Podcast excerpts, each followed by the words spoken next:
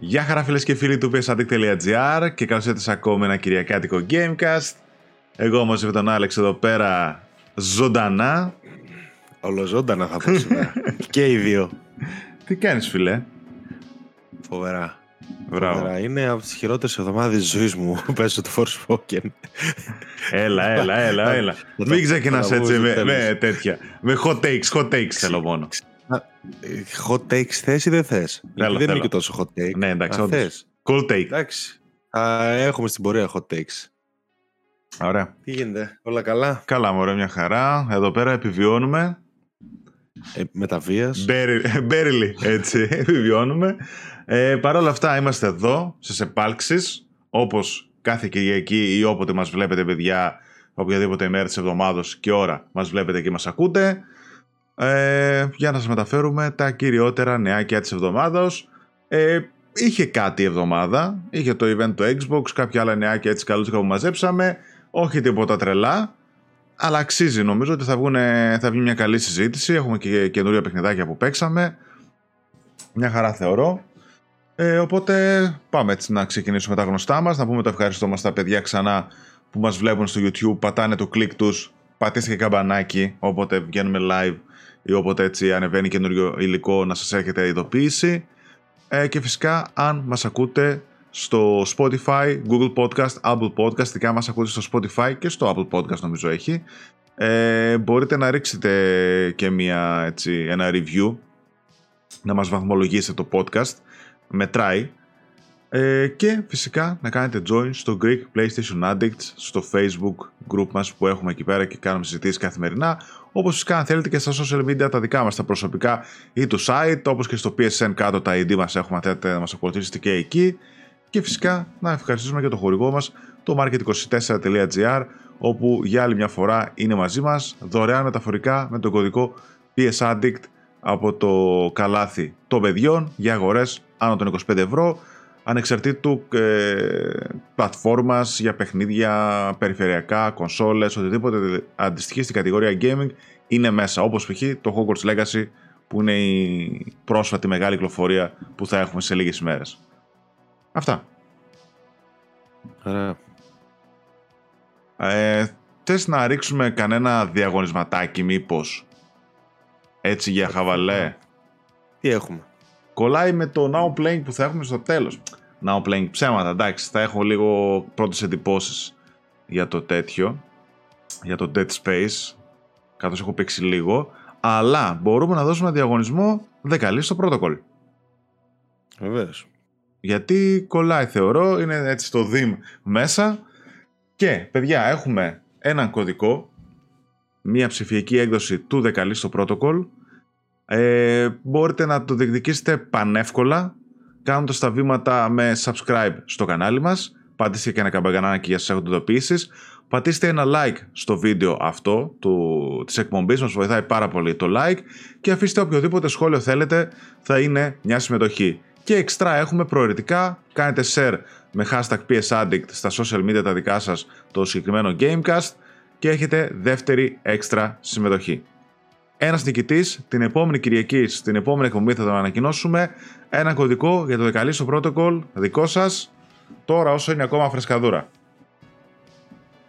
Προαιρετικά Είναι- για, τρίτη, για τρίτη συμμετοχή, όποιος θέλει μπορεί να του δώσει και το PayPal μου να μου βάλει ένα ό,τι Ένα ποσό κάτι. επιθυμεί ο ίδιος για να, για να βγει ο μήνας. Και να βοηθήσουμε. Και να βοηθήσουμε. Συμμετοχή. Χίλιες συμμετοχές εξτρά. Λοιπόν, αυτά. Και ένα διαγωνισμό έριξα. Τι άλλο θες; Τι άλλο θέλω, θέλω να μου πάρει τα νέα. Βασικά έχουμε τις κυκλοφορίες. Έχουμε κυκλοφορίες, κυκλοφορίες. Αλλάζει και ο μήνας. Ναι, απλά από εκεί που δεν είχε νέα βγήκαν δύο-τρία που μου αρέσουν έτσι κάπως. Έχει, Πάσει. έχει έτσι μερικά hot νέα.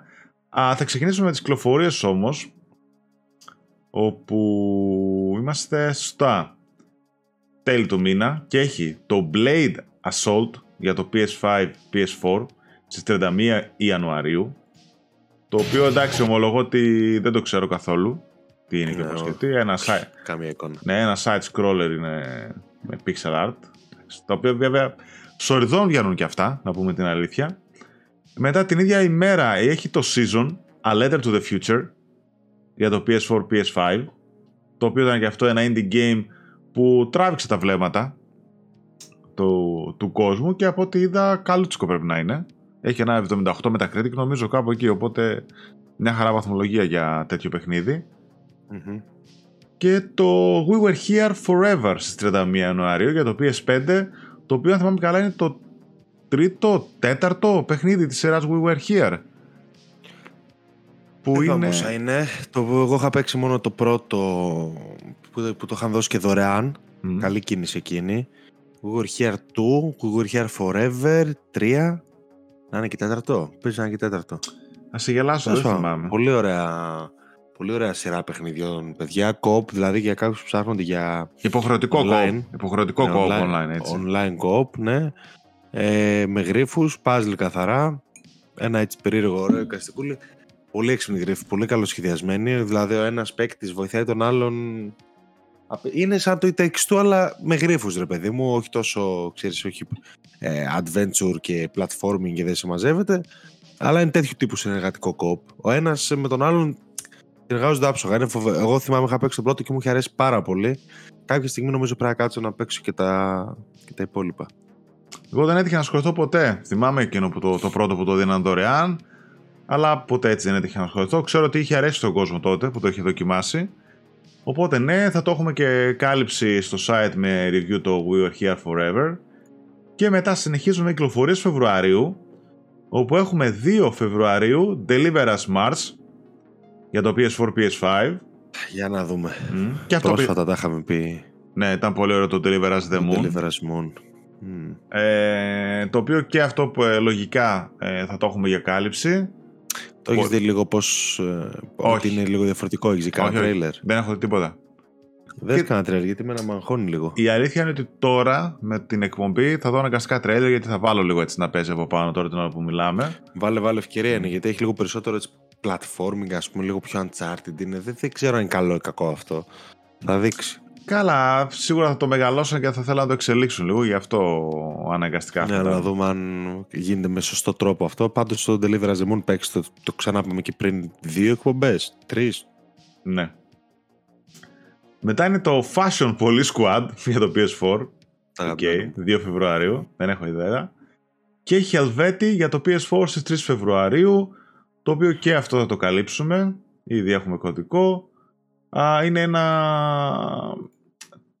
2D action ε, RPG παιχνίδι στα πρότυπα το, της Vanillaware τα παιχνίδια. Δεν ξέρω αν έχεις ιδέα. Κάτι Dragon's Crown, κάτι... Αχ, ένα το PlayStation 2 ήταν πολύ ωραίο που το είχαν βγάλει και στο PS4 Remaster. Γι' αυτά, οκ. Καλό τους φαίνεται.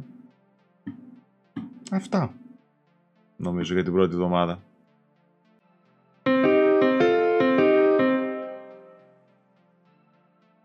Οι χειρές αποχωρήσεις από το PlayStation Plus Extra τον Φεβρουάριο. Εδώ Βάζει πέρα. νερά το έχουμε. καράβι. Καπτάν ζήσει. Ε, Βάζει νερά. Πολλές αποχωρήσεις. τι έχουμε; Ε, εντάξει. Λοιπόν. θυμάμαι το, με, το μέτρο έξοδου. Θα στα πω. Είναι... Τα- Ναι, ναι, η μεγαλύτερη αποχώρηση πάμε. είναι αυτή. Ο, λοιπόν.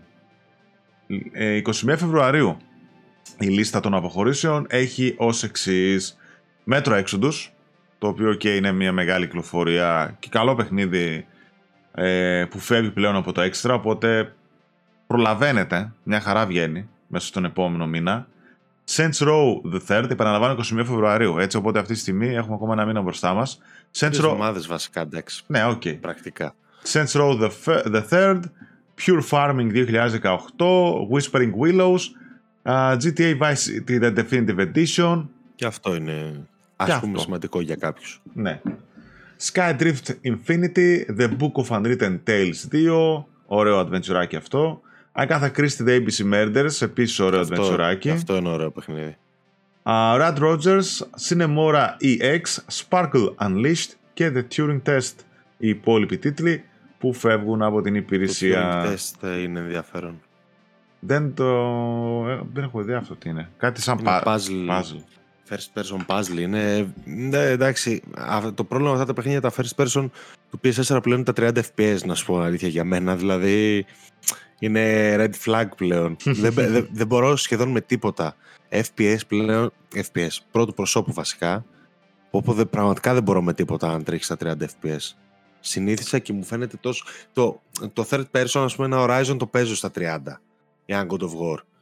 Ε, ε, τριαντάρι πρώτου προσώπου, Παναγία και Χριστέ, νιώθω ότι ζαλίζομαι ρε. Mm. Και, δεν, κοίτα, δεν, δεν, ξέρω αν είμαι υπερβολικός, αλλά δεν, δεν, δεν μπορώ με τίποτα. Τώρα αυτά τα puzzles βέβαια έτσι που είναι αργά, OK, okay, μπορεί να μην uh, είναι και κάτι το αποτρεπτικό, mm. αλλά σε ένα action παιχνίδι μετράει πάρα πολύ, είναι μέρα με τη νύχτα. Σε, σε όλα θα πω εγώ, αλλά ναι, εντάξει, ισχύει. Εντάξει, πολλά παιχνιδάκια πάντως, 12 Φεύγουν, ναι, εντάξει, είναι 12. Δηλαδή, Αγκάθα Κρίστη το παίζετε με κλειστά μάτια αν σας αρέσει το είδος, Μέτρο Exodus έτσι κι αλλιώς, Άξι το Vice City είναι για πιο ρετρό, αλλά είναι το ναι. Vice City. Έχει, έχει, έχει. Εντάξει, αυτό είναι παιδιά, γιατί καμιά φορά και όταν αναρτούμε τις ειδήσεις, πολλά παιδιά ακόμα δεν ξέρουν ή ας πούμε ρωτάνε πότε μπαίνουν, πότε βγαίνουν. Δεν υπάρχει στάνταρ πρόγραμμα, είναι ανάγω στις συμφωνίες που κάνουν. Μπαίνουν τα παιχνίδια, μπορεί να κρατήσουν ένα, δύο, τρεις, πέντε μήνες, ένα χρόνο, ξέρω εγώ, ή και παραπάνω να είναι μόνιμα. Κάποια στιγμή βγαίνουν. Ε, αυτό που μπορείτε να κάνετε εσείς είναι να παρακολουθείτε, νομίζω το έχει αυτό το πότε φεύγουν τα παιχνίδια, ε, τη στείλει ακόμα. Ναι. Τέρμα κάτω στο PS Plus που λέει ναι. ότι τα παιχνίδια που φεύγουν σύντομα ως εκεί. Δεν είναι σίγουρο το πότε θα φύγει το καθένα, το ξέρουμε από πριν. Δεν υπάρχουν ημερομηνίες. Και αυτά από το PS Plus Extra. Μετά πάμε, έχουμε δύο ειδεσούλες έτσι που απασχόλησαν αρκετά μέσα στην εβδομάδα. Ε, μία έχει να κάνει φυσικά για τα επόμενα βήματα του PlayStation σε hardware, σε console, σε console hardware, για τα PlayStation 5 Pro και PlayStation 6. Ποια υποτίθεται ότι είναι τα σχέδια της Sony σύμφωνα με τον Tom Henderson, ο οποίος είναι ένας πολύ γνωστός insider. Και κατά 99% εγώ που τον παρακολουθώ πάντα πέφτει μέσα σε αυτά που λέει.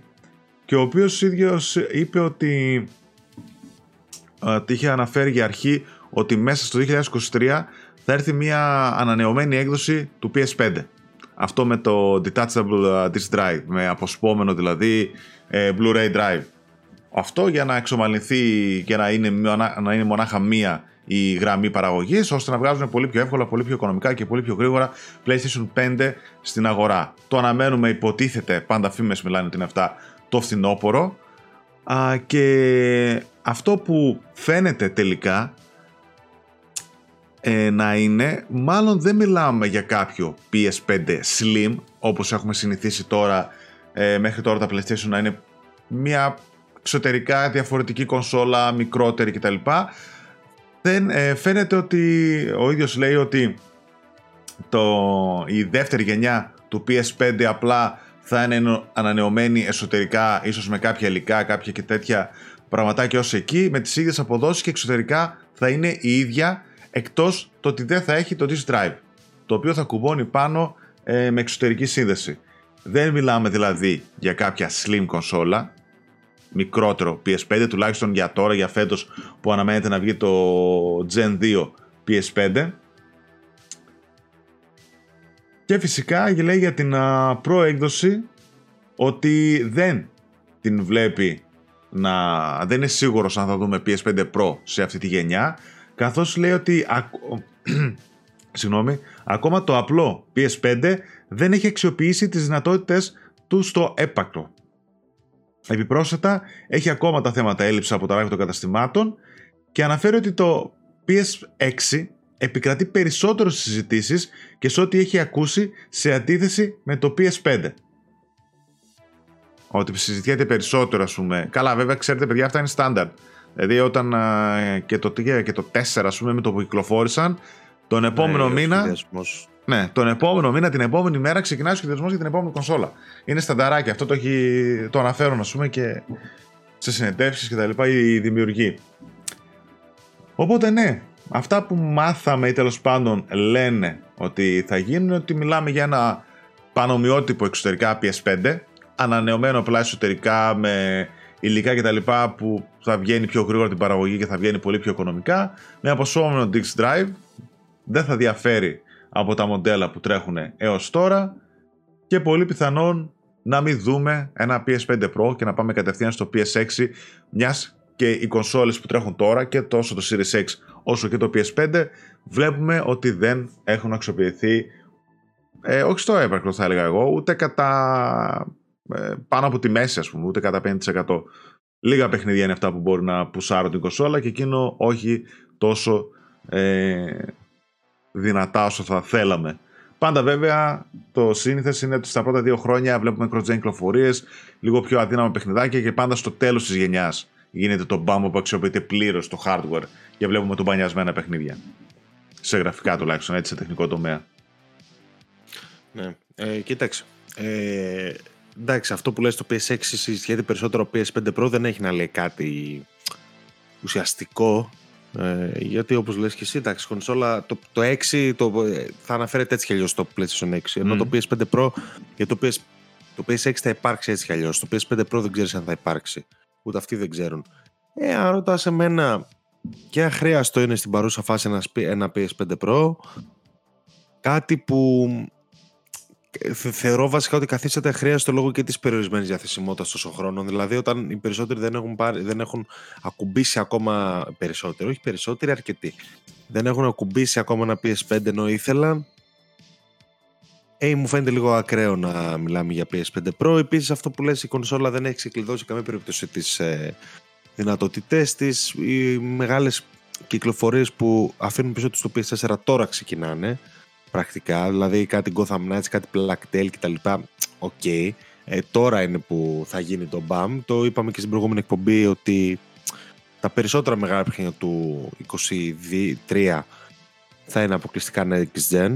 Ας πούμε ένα Spider-Man, ε, το πρώτο μου έρχεται στο μυαλό ως χαρακτηριστικό mm. παράδειγμα. Οπότε εντάξει είναι λίγο άτοπο. Νομίζω ότι, το μόνο, ότι θα κυκλοφορήσει νέο μοντέλο μέσα στο 23 αλλά θα είναι αυτό το μόνο το disk drive με το detachable disk drive το οποίο βέβαια λένε ότι είναι τελείως ξεχωριστό από το PS5 Digital που κυκλοφορεί τώρα. Οπότε δεν είναι ότι ξαφνικά να πάρεις το PS5 Digital αν θες να το κάνεις και έχεις το Digital ότι θα πάρεις αυτό και θα το κουμπώσεις πάνω. Όχι είναι άλλο, είναι άλλο μοντέλο. Δεν είναι, δεν είναι το ίδιο ε, μην νομίζει κανένας ξαφνικά ότι απλά μπορεί να κάνει το digital του. Εκτό.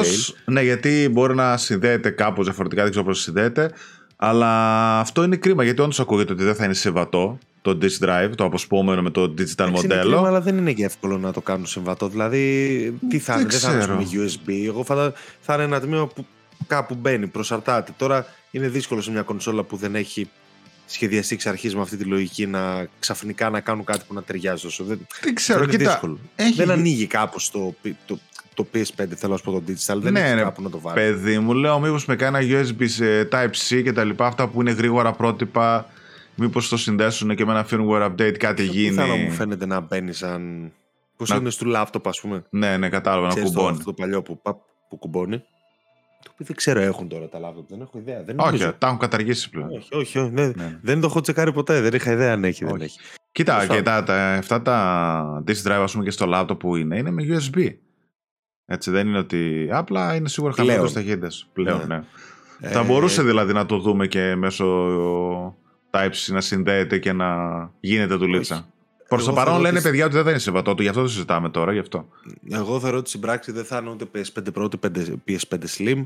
Το Slim μπορεί να προκύψει από. επειδή θα λείπει το drive και θα είναι λίγο μικρότερο, αν μπορέσουν να το μαζέψουν και λίγο, αλλά δεν θα είναι στην πράξη Slim όπως ήταν ε, παλαιότερες κονσόλες που όντως ήταν πολύ μικρότερες σε μέγεθος. Νομίζω ότι πάλι θα μιλάμε για μια κονσόλα στα ίδια πρότυπα.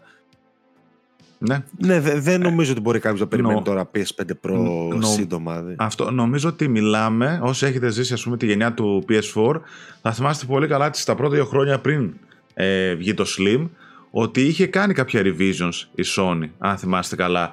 Υπήρχε το PS5 το OG, το PS4, το OG, το αυτό με την γυάλινη επιφάνεια τη μισή πάνω που ήταν, που είχε τα κουμπάκια, τα, τα touch τα οποία ήταν. Μετά βγάλανε ένα revision με τα touch. Έγιναν. Ναι, έγιναν μηχανικά τα κουμπάκια. Μετά γιατί κάνανε κάποιες τέτοιες μικρές αλλαγές. Κάτι τέτοιο. Όπως και εσωτερικά αλλάζουν. Ήδη ας πούμε το PS5 έχει ένα revision. Που βγάλανε πιο μικρή ψύκτρα που βάλανε κάποιες άλλες διορθώσεις που κάνουν μέσα. Έχει δύο revisions. Παίζει, ναι, ναι, παίζει να έχει δύο καλά λες. Το τελευταίο είναι αυτό με τον God of War που βγαίνει το καινούριο και οτιδήποτε. Που έχασε πλέον έρθει στην αγορά. Έχει χάσει κονσόλα νομίζω σε βάρος ναι, ναι. από, αυτά, από, αυτά και επικοινά. Οπότε κάτι ήταν. τέτοιο θα γίνει με πολύ μικρές αλλαγές ίσως εξωτερικά για να συνδέεται ένα drive να κάθεται καλά και όμορφα στην κονσόλα. Ναι, μόνο δεν έχει ε, νόημα. Δεν είναι, ξέρεις τι, δεν είναι οι ίδιες οι γενιές. Ε, του 5 με το 4 έχουν χαρακτηριστικές διαφορές. Ξεκινάνε τη διαθεσιμότητα μέχρι το ότι οι κονσόλες είναι πολύ πιο δυνατές, θεωρώ, σε αυτό το σημείο. Τη διαφορά την κάνει CPU.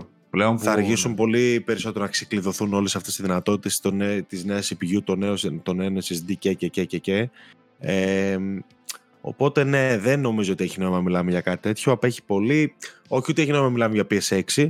Απλώς το PS6 ξέρεις ότι υπάρχει και ότι θα έρθει έτσι. Τώρα πότε θα έρθει, εγώ το βλέπω να είναι από τις μεγαλύτερες γενιές που θα έχουμε αυτή εδώ πέρα. Πάλι για πολλούς λόγους, με καραντίνες, με κορονοϊούς, με, με, με, με, με. Να μην ξεχνάμε ότι το PS5 βγήκε και αντίστοιχα το Xbox, έτσι. Ότι το PS5 βγήκε ακριβώς ε, εκεί μέσα στο επίκεντρο της, ε, του COVID, οπότε άργησε πολύ να πάρει τα πάνω του και από όλες τις απόψεις. Ε, και τα στούντιο ακόμα δυσκολεύονται να το, να το δουλέψουν. Έτσι. Δηλαδή τώρα έχουν πάρει μπροστά. Τα πρώτα χρόνια είδες ότι ήταν πολύ λίγα τα παιχνίδια που είδαμε. Mm. Τέλος πάντων. Ε, ναι, PS5 παιδιά, εγώ νομίζω ότι ένα μοντέλο είναι που θέλω να το πάρει στο πάρει τώρα. Δηλαδή, μην περιμένετε για προ. Δεν, δεν νομίζω ότι θα ακολουθήσει. Τώρα αυτή είναι δική μου, βέβαια, έτσι. Mm. Δική μου άποψη. Μην περιμένετε PS5 Pro, PS5 Slim. Κάποιοι λένε πολύ μεγάλο, ας πούμε, το PS5 δεν έχω που να το βάλω. OK, okay, δεν νομίζω ότι θα υπάρξει ναι. κάτι για αυτού σύντομα. Ε, ξέρεις τι, άμα βγει και ένα Pro, δηλαδή Slim, OK, okay, μπορεί κάποια στιγμή όντως να βγει πιο κάτω. Ε, απλά ένα Pro ε, είναι λίγο αντίθετο και σε όλο αυτό που πάει να, προσ... που πάει να κάνει τώρα η Sony. Να, αντί να έχει δύο μοντέλα, να έχει ένα και να βγάζει μόνο αυτό για να της έρχεται όλο πιο οικονομικό και πιο γρήγορο. Αν βάλεις ένα Pro στο παιχνίδι, δεν έκανες τίποτα. Ναι, πετάς κι άλλο, ναι. Ναι, και σπα και αυτούς που έχουν ήδη το PS5 και σπάς τη γραμμή παραγωγής σου και τα έξοδα. Χωρίς τώρα ότι με τον πληθωρισμό και όλα αυτά όλα έχουν εκτοξευτεί και αυτά συνεχίζουν τα υλικά να κρυβαίνουν να κάνουν. Εδώ πέντε φέτε κασέρι παίρνεις 2,5 ευρώ κάνουν. Δεν νομίζω ότι έχει πολύ νόημα τέτοιες κουβέντες. Πιο πολύ ναι. είναι για μας κουβέντα να γίνεται που λέμε. Δεν νομίζω ότι έχει νόημα να περιμένει κάποιος καινούργια κονσόλα. Τώρα τι να πέφτουμε τόσο έξω, αλλά Εγώ... δεν νομίζω. Θα, και από τη μεριά της Microsoft, ας πούμε, που δεν ακούγεται κάτι είναι η αλήθεια από αυτούς που παρακολουθώ, αν και θα μπορούσε, ας πούμε, να Series 6 ένα revision πιο κάτω, έτσι πιο μικρό ή χωρίς drive, να κόψει και από εκεί τιμή, θα μπορούσαμε να το δούμε. Όχι Pro, μοντέλο, ξέρω εγώ, του και Series. πάλι όμως, δεν μιλάει για την ίδια κονσόλα, μιλάμε πρακτικά μου, εντάξει. Okay. Δηλαδή, και η Microsoft δεν αλλάξει, πώς θα την αλλάξει την κονσόλα; Ναι. Όχι, όχι, όχι, Και τα ναι, Slim ναι. πάντα ίδια ήταν. Εκεί που κερδίζανε πολλές φορές ήταν ε, θερμοκρασίες, θόρυβο, αν είχε το βασικό μοντέλο, κάτι τέτοια δεν είχε διαφορές. Ας πάμε παρακάτω και θα σου πάω σε Naughty Dog, η οποία βγήκαν διάφορα νεάκια. Γενικότερα ασχολείται ο κόσμος με την Naughty Dog γιατί είναι στο επίκεντρο ξανά ε, με τη σειρά The Last of Us που παίζει και ευχαριστούμε τα παιδιά που μας τιμούν και είδανε και το δεύτερο επεισόδιο και αφήσαν το σχολιά τους και έγινε ωραία συζήτηση κάτω για το Infected το δεύτερο επεισόδιο της σειράς. Έχετε και τρίτο σημαντικό επεισόδιο από ό,τι λένε ε, για όλη τη σεζόν. Ε, και γενικότερα για τα παιχνίδια που αναμένουμε από την εταιρεία καθώς είναι σε silent mode. Οι ίδιοι το έχουν πει ότι πλέον θα λένε πολύ κοντά στη, θα αναφέρουν, θα ανακοινώνουν μάλλον τα παιχνίδια τους πολύ κοντά στην κυκλοφορία τους. Δεν θα κάνουν αυτά που κάναμε τα Uncharted με τα πρώτα The Last και τέτοια. Ε, και μια συνέντευξη ο Neil Druckmann στο BuzzFeed είπε κάποια έτσι ωραία πραγματάκια. Αρχικά αναφερόμενος στο Uncharted, φάνηκε να έχει βάλει μια τελεία στο franchise. Η Sony λέει μας έχει στηρίξει σε όλη τη διαδρομή μας, αφήνοντάς μας να κάνουμε αυτό που θέλουμε πραγματικά. Αυτό σημαίνει πως παρά την επιτυχία συγκεκριμένων παιχνιδιών μας, δεν υπάρχει καμία πίεση για τη δημιουργία κάποιου sequel. Για εμάς, το Uncharted ήταν φοβερά επιτυχημένο, με το 4 να κάνει τρομερές πωλήσεις. Καταφέραμε όμως να κλείσουμε την ιστορία όπως τη θέλαμε και να πούμε ότι τελειώσαμε μπορούμε να προχωρήσουμε. Ε, παρότι ο Νίλ έκλεισε ουσιαστικά την πόρτα σε κάποια νέα προσήγηση στη σειρά, αυτό μπορεί και να μην είναι πλήρης αλήθεια. Καιρό τώρα οι φήμες θέλουν κάποιο άλλο στούντιο να έχει αναλάβει τη συνέχιση της σειράς. Βέβαια, δεν ξέρουμε αν θα θέλουμε να δούμε το franchise να περνάει στα χέρια άλλων δημιουργών. Θα βάλω μια τελεία εδώ στην είδηση, η οποία είναι η μισή και αφορά το Uncharted. Ε, Καταρχάς, θα ξεκινήσω από το τέλος αυτό που ανέφερα ότι έχουμε δει το Uncharted στα χέρια άλλων δημιουργών και μιλάω για την Band Studio που μας είχε δώσει το στο PSV. Το Uncharted uh, Golden, Abyss. Μπράβο, το οποίο ήταν και πολύ ωραίο. Πολύ τίμιο παιχνίδι. Ε, εντάξει, κοίταξε να δεις. Έχουμε δει το Uncharted. Ε, όντως από άλλον developer, αλλά θεωρώ ότι ήταν πολύ ξεχωριστή περίπτωση. Επειδή ήταν φορητό, εντάξει, ήταν έτσι εργολαβία τύπου και άσχετα που ήταν καλό το αποτέλεσμα. Δεν ξέρω, ρε παιδί μου, το έχω πολύ. Καλά, δεν έχω παίξει το παιχνίδι εγώ βέβαια. Το Golden Abyss. Yeah, είναι πολύ ωραίο, μια χαρά. Α, αλλά είναι πολύ Naughty Dog το Uncharted, ρε Δηλαδή, αυτή τη γραφή και την άψογη ισορροπία μεταξύ χαρακτήρων και gameplay δεν ξέρω, το, το φοβάμαι λίγο. Δηλαδή, καταρχάς για μένα, άσχετα που όντως θα μπορούσε να το κάνει κάποιο άλλο στούντιο, δεν θεωρώ ότι υπάρχει ιστορία να ειπωθεί με το ίδιο ενδιαφέρον. OK, okay. έχει χαρακτήρες, OK, okay. είδαμε ένα Lost Legacy πολύ ωραίο, πάρα πολύ, ωραίο Και εμένα μου άρεσε πολύ. Πάρα πολύ ωραίο παιχνίδι, ναι, ισχύει, αλλά OK, okay, ήταν κάτι σαν expansion του 4, δηλαδή έδινε και μία παραπάνω στρώσεις αυτά που γνωρίζαμε στο 4, γιατί στο 4 γνωρίζαμε πολλούς χαρακτήρες ε, σε σχέση με τα προηγούμενα Uncharted, ίσως πιο ενδιαφέροντες, θα πω, ή πιο fleshed out, να τους πω έτσι, τέλος πάντων πιο ανεπτυγμένους. Δεν ξέρω αν θα έχει ενδιαφέρον όμως, δηλαδή άντε λέμε να δούμε για το Sam κάτι, ή να δούμε για το Sully κάτι, ή να δούμε...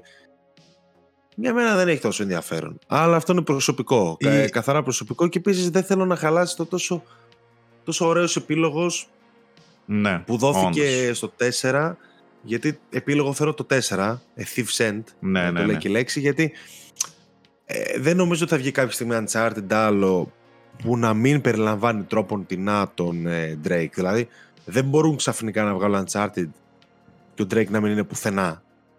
Ε, κάπως δηλαδή να είναι τους Sam, να είναι τους Sally πάλι ο Drake θα πάρει στο προσκήνιο. Πάλι θα θέλουμε να δούμε τον Drake. Αλλά ο Drake έχει ένα πολύ ωραίο send-off, ρε παιδί μου, ε, σε φάση τελείωσε η ιστορία του. Δεν ξέρω, εγώ δεν θα ήθελα να... Λατρεύω τα Uncharted, ειδικά το 4, τα, τα λατρεύω με όλη μου την ψυχή, ενώ ότι τον εννοείται. Δεν θα ήθελα όμως να δω άλλο. Δηλαδή, κάποια στιγμή πρέπει να ξέρεις πότε να σταματάς. Ναι. Έτσι το νιώθω εγώ. Η αλήθεια είναι αυτό ότι εγώ θα ήθελα πάρα πολύ να δω καινούργιο Uncharted από την Naughty Dog. Πάρα πολύ. Ε, είναι το αγαπημένο μου franchise. Ε, έχω περάσει πάρα πολύ καλά μαζί του. Τα παίζω συχνά. Είναι διασκεδαστικά. Ανάλαφρα είναι παιχνίδια. Η γραφή τους κτλ. Όλο φανταστικός χαρακτήρας. Με προβληματίζει πάρα πολύ το ότι τελείωσε τέλεια. Δηλαδή είχε από τους καλύτερα κλεισίματα χαρακτήρων που έχω δει. Αγαπημένων χαρακτήρων που έχω δει. Έχω παίξει και το spin-off, μου άρεσε πολύ. Έχω παίξει και το PSV, ήταν πολύ καλό που ήταν από άλλος studios. Δηλαδή, τους καταλαβαίνω και αυτούς που λένε ότι Naughty Dog ξέρεις τι, έχουμε βάλει τελεία στο Uncharted, πάμε παρακάτω. Έχουμε προχωρήσει. Από εκεί και πέρα υπάρχουν διάφορες φήμες ε, ότι λέγανε για κάποια studios ότι έχουν αναλάβει να βγάλουν κάποιο άλλο Uncharted παιχνίδι, ότι η Naughty Dog έχει απλά υποστηρικτικό ρόλο ή συμβουλευτικό ρόλο. Τώρα ξέρεις το τι ισχύει, το ότι μπορεί να ξεκίνησε ένα project και στη διάρκεια αφού βγήκε η φήμη και τα λοιπά να ίσχυε, μπορεί να, να ακυρώθηκε από τη Sony. Οτιδήποτε. Ή μπορεί όντως, παιδί μου, να δούμε ένα spin-off ή κάτι άλλο, ένα project, κάτι στο σύμπαν του Uncharted με ένα χαρακτήρα, δεν ξέρω και εγώ τι. Είναι ένα πολύτιμο franchise για να τα αφήσουν έτσι, είναι πάρα πολύ γνωστό. Αλλά έχουμε δει γενικότερα ότι η Naughty Dog πρωτοχωράει. Δηλαδή είχε το Ratchet Clank, το τερμάτισε, έβγαλα τρία παιχνίδια και το X, τέλος, πήγα παρακάτω.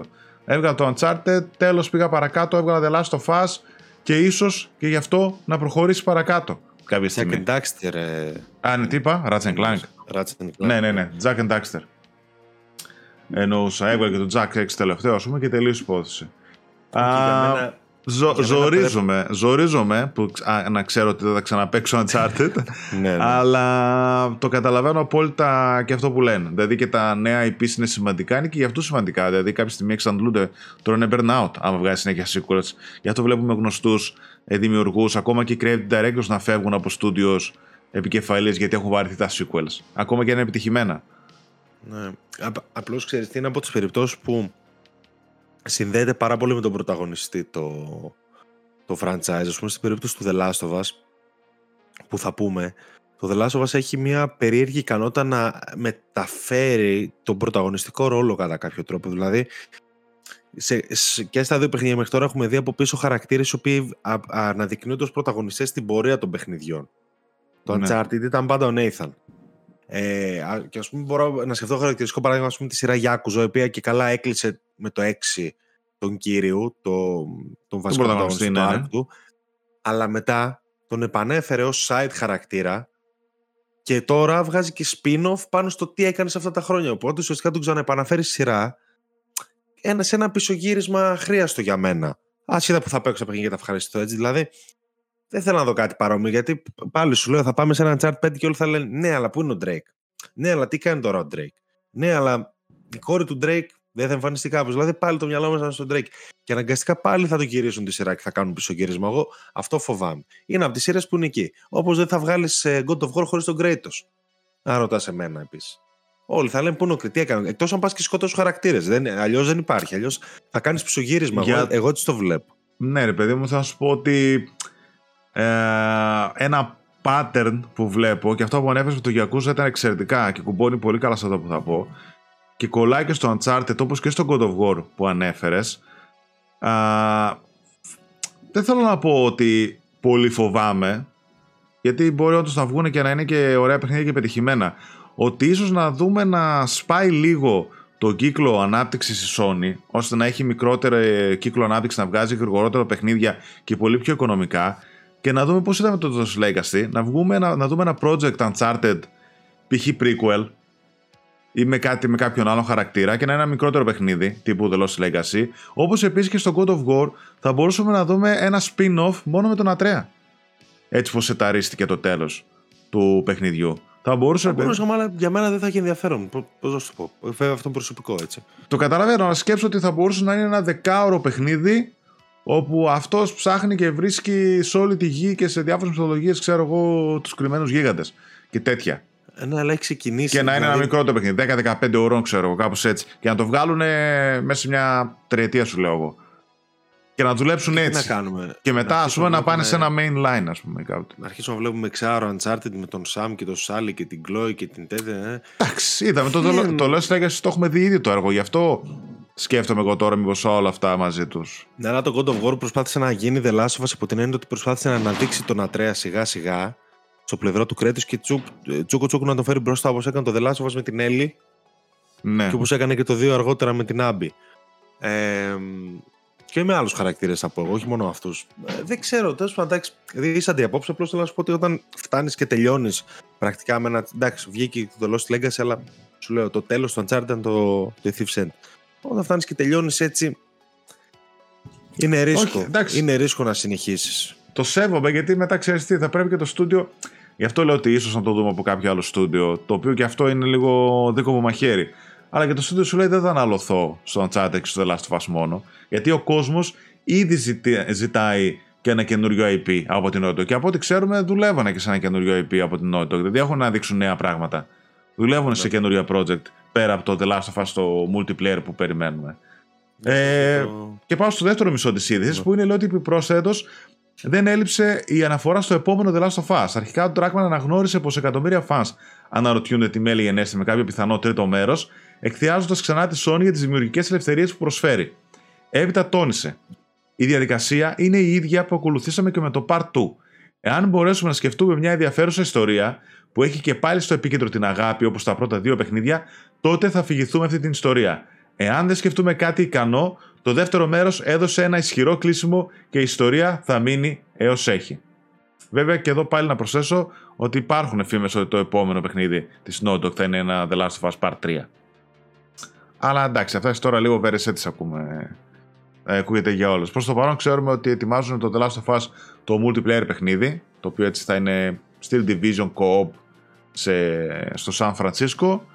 Αναμένουμε να δούμε αυτό και σίγουρα ξέρουμε ότι ετοιμάζουν και ένα καινούριο IP, το οποίο θα δούμε και αυτό κάποια στιγμή. Α, πώς το βλέπεις αυτό για ένα πιθανό ή όχι Part 3?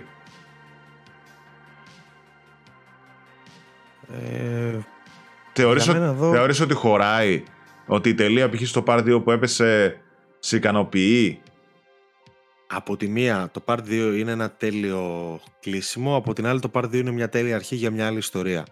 Όποιος τελείωσε το Part 2 ξέρει ότι οι χαρακτήρες δεν έκλεισαν το αφηγηματικό τους τόξο. Όχι όλοι τουλάχιστον από αυτούς. Η ιστορία της Έλληνας που μπορεί και να ολοκληρώθηκε. Αντίστοιχα μπορεί να μην ολοκληρώθηκε.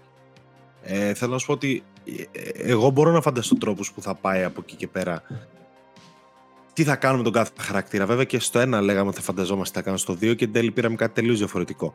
Ε, που βέβαια αποδείχθηκε και φανταστική επιλογή, εν πάση περιπτώσει. Ρώτησε ο Δελάσοβα χωράει ένα τρίτο παιχνίδι. Ε, νομίζω ότι αν βγει ένα τρίτο Δελάσοβα, σαν το τελευταίο όμως. Δηλαδή, ναι, ναι. Ε, δεν είναι μια ιστορία που μπορεί να τραβήξει για πάντα.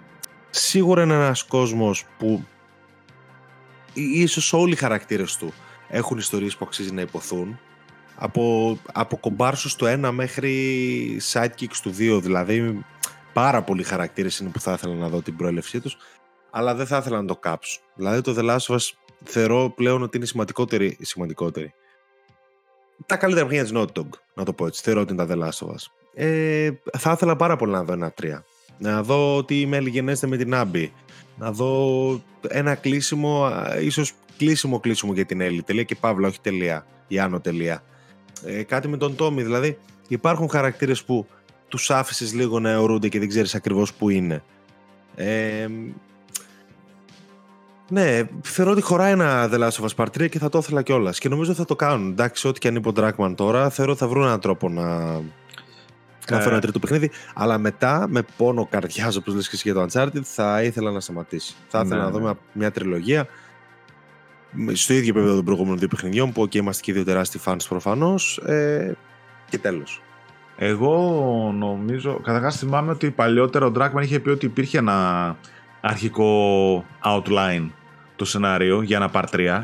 Δηλαδή υπάρχει έτσι ένα, μια βασική αφήγηση για το 3 ή ένα πιθανό 3. OK, okay, υπάρχουν και φήμες ότι όντως γίνεται κτλ. Ε, εγώ θα, να σου πω στο μυαλό μου το θεωρώ αναπόφευκτο το part 3. Δηλαδή για μένα θα ήταν λάθος κίνηση να μην βγει part 3. Το καταλαβαίνω, το δέχομαι αυτό που λέω ότι ξέρεις τι. Ναι, αν έχουμε να πούμε κάτι καλό, το βγάλουμε. Τώρα αυτά μπορεί να είναι και άλλα λόγια να αγαπιόμαστε και από πίσω να δουλεύουν στο part 3, ξέρω εγώ. Α, ή αλλιώς να, να πεις στο 2 ότι βάλαμε μια τελεία. Εμένα δεν μου αρκεί η τελεία του 2. Ε, Καταρχάς, νομίζω γενικότερα πρέπει και ο Dragman αυτό να το είπε ότι νομίζω ότι και το pattern που ακολούθησε το παιχνίδι το part 1 από το part 2 οδεύει σε μια τριλογία. Γιατί είδαμε την αρχή στο Part 1, είδαμε ε, το σκοτεινό sequel που είναι το Part 2, το οποίο συνήθως έτσι γίνεται στις τριλογίες. Και στο Part 3 πρέπει να έρθει ρε παιδί μου το Resolve. Πρέπει να, έρθει, ναι, πρέπει να έρθει μια εξιλέωση, κάθαρση ας πούμε των χαρακτήρων. Δηλαδή αυτή τη στιγμή στο, έχεις αφήσει τους χαρακτήρες σου. OK, okay, έβαλες αυτόν τον κύκλο βίας, μίσος, αίματος, εκδίκησης, όλα κτλ. Αλλά στην ουσία δεν έχεις δώσει κάθαρση σε κανένα χαρακτήρα τους έχεις αφήσει στο πιο σκοτεινό του σημείο. Τους έχεις αφήσει διαλυμένους όλους. Ναι. ναι. Οπότε για μένα είναι αναγκαστικά για τους χαρακτήρες που αγαπήσαμε να έρθει κάθαρση. Για τους χαρακτήρες, ίσως και για τον ευρύτερο κόσμο. Δεν ξέρω αν θα έρθει και μια θεραπεία μαζί με τους χαρακτήρες όλα αυτά. Δηλαδή για μένα το ένα παρτρία δεν νοείται με μια Έλλη η οποία μπορεί εν τέλει ίσως να κάνει αυτό που η ίδια επιθυμούσε, να δίνει τη ζωή της για την σωτηρία του κόσμου, ξέρω εγώ, έτσι. Ναι. Να είναι όντως η λύση στο όνειο, συν πόσα άλλα χίλια δύο πραγματάκια και πόσα άρξ είναι ανοιχτά. Το θεωρώ άχαστο και από επιχειρηματική πλευρά, γιατί αυτή τη στιγμή βλέπουμε μια σεζόν πρώτη του The Last of Us στο HBO, η οποία πάει τρένο, την έχουν δει περισσότερα εκατομμύρια από ό,τι έχουν παίξει τα παιχνίδια ε, ε, επεισόδιο με το επεισόδιο ανεβαίνει. Σίγουρα θεωρώ μέσα στις επόμενες εβδομάδες σίγουρα να επιβεβαιωθεί και η σεζόν 2, ίσως και 3 που θα έχει το 2 παιχνίδι, το part 2 που θα λένε ότι θα χωριστεί σε δύο σεζόν. Οπότε μέχρι να βγει και αυτό, δηλαδή να πάει το part 2 η season 2 για 24-25, ξέρω εγώ, να βγουν δύο σεζόν μαζεμένες. Ε, μετά ένα 26, ας πούμε, μπορούσε να βγει part 3 και να κολλήσει τελείως επιχειρηματικά με όλο το hype που χτίζεται. Γιατί αυτή τη στιγμή χτίζεται ναι. ένα τεράστιο σύμπαν, πολύ πιο μεγαλύτερο από αυτό που χτιζόταν ε, με το πρώτο παιχνίδι. Το οποίο, OK, το έβγαζε σαν remaster, το έβγαζε σαν remake, μεταλλεύτηκε ώστε να το εκμεταλλευτείς. Έβγαζε και ένα sequel, το οποίο και αυτό είναι ένα στίχημα για την Naughty Dog, γιατί με το sequel έκανες κάποιες επιλογές όπου κάποιον κόσμο δεν του αρέσανε. Έτσι, τον αποξένωσες. Μπορεί να μεταγόρασε. Ξέρω, ε, ξέρουμε ότι πούλησε γύρω στα 12 εκατομμύρια το Part Εγώ είμαι σίγουρος ότι η Sony είχε πολύ μεγαλύτερους στόχους και βλέψεις για το Part Μπορεί να έχεις στο μυαλό σου να πουλήσεις 15-20 εκατομμύρια, ξέρω εγώ, μέχρι τώρα. Ε, οπότε θεωρώ ότι έχει και, ένα, και κάτι να αποδείξει η Naughty Dog ότι με όλο αυτό το hype που θα χτίζεται και ίσως και με ένα επιτυχημένο multiplayer που θα έρθει, να το δούμε και αυτό το πρώτο πώς θα είναι, μετά να δώσει ένα 3 ώστε να καλέσει και με αυτόν τον τρόπο πίσω και όλους αυτούς που μπορεί να έχασε. Και να τους κέρδισε σιγά σιγά με το multiplayer, με τη σειρά και με το 3 να σας πει μετά ελάτε όλοι εδώ πίσω, να σας δώσω ένα κλείσιμο και να πάμε παρακάτω τελείως. Δηλαδή είναι ένα πολύ μεγάλο στοίχημα όλο αυτό που πάει να γίνει και με ένα πιθανό 3 που εγώ θα ήθελα να το δω. Να βγαίνει και να γίνεται όλο αυτό. Θα ήθελα να δω όπως και στο multiplayer να υπάρχουν ωραίες ξεχωριστές ε, ιστορίες μέσα γιατί λένε ότι θα έχει μέσα κάποια έτσι ιστοριούλες με κάποιους καινούριους χαρακτήρες. Να το δούμε, δηλαδή αυτή τη στιγμή το σύμπαν α, είναι έτοιμο να Μόλις κάνει... ανανεώθηκε για δεύτερη σεζόν η σειρά. Μήπως ανακοινώθηκε και Part 3 την ώρα που μιλάω, δεν ξέρω, δεν ξέρω. HBO ανακοίνωσε, ναι. Μμμ, 22 εκατομμύρια έφτασε το πρώτο επεισόδιο. Ε, σκέψου, Ναι, 22 εκατομμύρια και Πράγμα. πόσο το έχουν παίξει το The Last of Us το 1 και τα δύο μαζί, 30 εκατομμύρια, 35. The Last of Us Renewed for Season 2 at HBO. Ναι, μ- μόλις τίποτα, 5 λεπτά έχει. Ε, ορίστε. Τι άλλο να πω τώρα; Μμ. Πες πέντε αριθμούς να παίξουν το τζόκερ να τελειώνει η υπόθεση. Πέντε συν ένα θέλω. Πράγμα- Πραγματικά. Κοίταξε τώρα να δεις πώς έτυχε. ε, Πραγματικά ναι, ναι. πολύ μεγάλη σύμπτωση. Εντάξει, αναπόφευκτο. Βλέπω- Παιδιά, μην τρελαθούμε. Είναι δεν- αναπόφευκτο ότι ήταν σιγουράκι και σίγουρα αυτοί του δουλεύαν ήδη. Δηλαδή θεωρούσαν ε, σίγουρα ότι θα γίνει σεζόν άλλη. Απλά θέλω να σου πω, βλέπεις ότι και αυτή τη στιγμή εκρήγνεται το σύμπαν του The Last of Us και θα ήταν επιχειρηματικά ε, ανώριμο. Λάθος θα πω να μην βγει ένα Part 3. Ναι, ετοιμάζουν το μεγάλο project, το multiplayer, το οποίο μπορεί να κάνει το bump και να το παίζει κόσμος ξέρω εγώ, για χρόνια και δεν ξέρω εγώ, έτσι, είναι και online τώρα, είναι τη μόδα όλα αυτά. Καταρχάς να το δούμε, να δούμε τι ψάρια πιάνει από εκεί. Γι' αυτό το θεωρώ αδιανόητο μετά από κάποια 3-4 χρόνια που θα έχει ολοκληρωθεί η σειρά και να έχει φτάσει ως εδώ να δούμε και ένα part 3. Θα κολούσε πολύ και να έρθει το οριστικό κλείσιμο, έτσι. Το franchise επεκτείνεται πάρα πολύ και δεν έχει ε, λόγο να το σταματήσει. Δεν έχει λόγο, ε, ούτε το Uncharted έχει λόγο. Θε- Θέλω να σου πω ότι ε, χωράει ακόμα. Εφόσον χωράει η ιστορία και δεν είναι forced, κάντε το. Δηλαδή τώρα που εκτοξεύεται, που βλέπουμε κάτι αριθμούς 300% πάνω στο store, στο UK, από εδώ, από εκεί το Part 1, Α, μπράβο, ναι. Ήθελα και αυτό Βλέπεις- να αναφέρω, ναι. που βλέπεις, ναι, έχει φτάσει 307% πάνω. Βλέπεις τη σειρά 22 εκατομμύρια ένα επεισόδιο. που 22 εκατομμύρια έκανε το, το πρώτο παιχνίδι, αν έχει πουλήσει τώρα 22 εκατομμύρια. Δεν ξέρω καν αν τα έχει φτάσει. Δηλαδή, και σε, δεν- μιλάμε για 10 χρόνια έτσι. Μμ. Ε, ε, εκτοξεύεται, βγάζει και ένα multiplayer, βγαίνει και στο PC. Μην το συζητάμε, είναι η χρονιά The Last of Us. Δηλαδή, ε, το franchise φέτος γιγαντώνεται και φτάνει, να- νομίζω, ότι στο τέλος χρονιάς θα μιλάμε για το μεγαλύτερο ναι. IP των ε, PlayStation Studios. Το The Ναι, Last of με Us αυτή τα Part 1 ε, γνώρισε 305% άνοδο από την προηγούμενη εβδομάδα στις πωλήσεις του μαζί physical και digital έτσι, φυσικές εκδόσεις και ψηφιακές. Ε, έχει μπει στο νούμερο 11 των charts ο, το remake. Ενώ το The Last of Us Remastered γνώρισε 337% αύξησης στις πωλήσει του ψηφιακές και φυσικές φτάνοντας στο νούμερο 16 στο chart. Εδώ να πούμε ότι και το The Last of Us Remastered είναι και μέσα στο PS Plus. Δηλαδή βλέπεις πόσος κόσμος ακόμα είτε δεν έχει PS Plus, είτε δεν τον ενδιαφέρει, είτε θέλει να έχει αγορασμένο το παιχνίδι φυσικά ή ψηφιακά και πουλάει ακόμα και αυτό. Το οποίο φυσικά βέβαια μπορεί να το βρεις και πολύ πιο φθηνά. Γιατί το remake αυτή τη στιγμή πόσο κάνει, 50 κάτι ευρώ να είναι minimum τιμή του. Το άλλο το βρίσκει με 10. Ανέβηκε, ανέβηκε κιόλας. Ανέβηκε, να, είδες Το- τι, τι κάνουν Το τα Part 1 ανέβηκε κιόλας γιατί προσφορά και ζήτηση προφανώς, ή Ναι. μειώθηκε και το stock, ή βρήκαν και ευκαιρία κάποιοι και να ρουφήξουν λίγο αίμα παραπάνω. Τι, όχι, ε, έχει εκτοξευτεί πάρα πολύ το franchise, δεν σταματάει εδώ. Το Uncharted, το Uncharted ίσως έπιασε τα βάνη, δηλαδή η ταινία δεν το ώθησε τόσο πολύ μπροστά το Uncharted. Δεν, δεν επηρέασε κάποιον τόσο Ναι, πολύ, ναι, την ναι. ξεχάσαμε Δεν επηρεάζει κιόλας. τόσο. Ναι. Ε, αυτή η σειρά ούτε συζητήθηκε πολύ. Δηλαδή, λέγαμε όλο το Uncharted, ναι, καλό. ε, Οκ, τέλος. Εδώ κουβέντες, spoiler cast επί spoiler cast, όλο το ίντερνετ, τι θα δούμε στο επόμενο επεισόδιο. Βγήκε teaser 20 δευτερόλεπτα άρθρο ξεχωριστό, δηλαδή. Εντάξει, μιλάμε για άλλο. Τώρα μιλάμε για φαινόμενο του pop Ναι. culture γενικότερα, όχι μόνο του gaming. Έχεις δίκιο και να πω και εδώ ότι και καλό ή κακό στα Uncharted τα, τα παιχνίδια ε, λίγο έχουν και παλιακό gameplay πλέον. Δηλαδή έτσι πως έχουν ανανεωθεί τα πράγματα στο gaming καλό ή κακό αυτό το action sequence, ξανά action κτλ. Το οποίο είναι άκρος εντυπωσιακό. Μπορούσε να το κάνει τόσο καλά μόνο η Naughty Dog. Ε, λίγο όσο να είναι έχει παλιώσει αυτή η φόρμουλα. Δηλαδή κάτι θα έπρεπε να επανεφίβρουν για να το ανανεώσουν. Ναι. Αυτά από την Naughty Dog θα μας απασχολήσει πολύ α, στο μέλλον όπως φαίνεται. Ίσως και πολύ να μας απασχολήσει φέτος γιατί υποτίθεται ότι φέτος θα μας δείξουν και το παιχνίδι δεν ξέρω αν θα κυκλοφορήσει φέτος αλλά είπαν ότι φέτος θα μας δείξουν το multiplayer το ότι σκαρώνουν δύο art, artwork μας έχουν δείξει μονάχα και να σε πάω σε Ubisoft έτσι Α, α, Αυτή τη Ubisoft κάθε εβδομάδα. Λοιπόν, περίμενε. Ubisoft. Δύο Far Cry τίτλοι λέει που ανάπτυξε από τη Ubisoft. Αυτό ακριβώς σου ζητούσα από τη ζωή μου. Θες να μας το πεις; Τι να σου πω, δεν, άντε να σου πω. Ε, εντάξει, βγήκαν φήμες τώρα από το Insider Gaming κλασικά ότι ετοιμάζει δύο νέα Far Cry. Το ένα, το Far Cry 7, ας πούμε, το που το αποκαλούν ε, κωδική ονομασία Blackbird. OK. Okay. Και, και ότι είχε online μέσα το οποίο εν τέλει αποφάσισαν στην πορεία της ανάπτυξης ότι καλύτερα να βγει ένα ξεχωριστό παιχνίδι το οποίο αναφέρεται ως Project Maverick οπότε πρακτικά το online το 7 γίνεται ένα διαφορετικό παιχνίδι και μιλάμε για δύο διαφορετικά Far Cry με Ubisoft Montreal ε, στο τιμόνι και το online Far Cry λέει ότι θα περιέχει survival στοιχεία και θα διαδραματίσει σε ένα περιβάλλον προς στα πρότυπα της Αλάσκα. OK, okay, θα πω εγώ.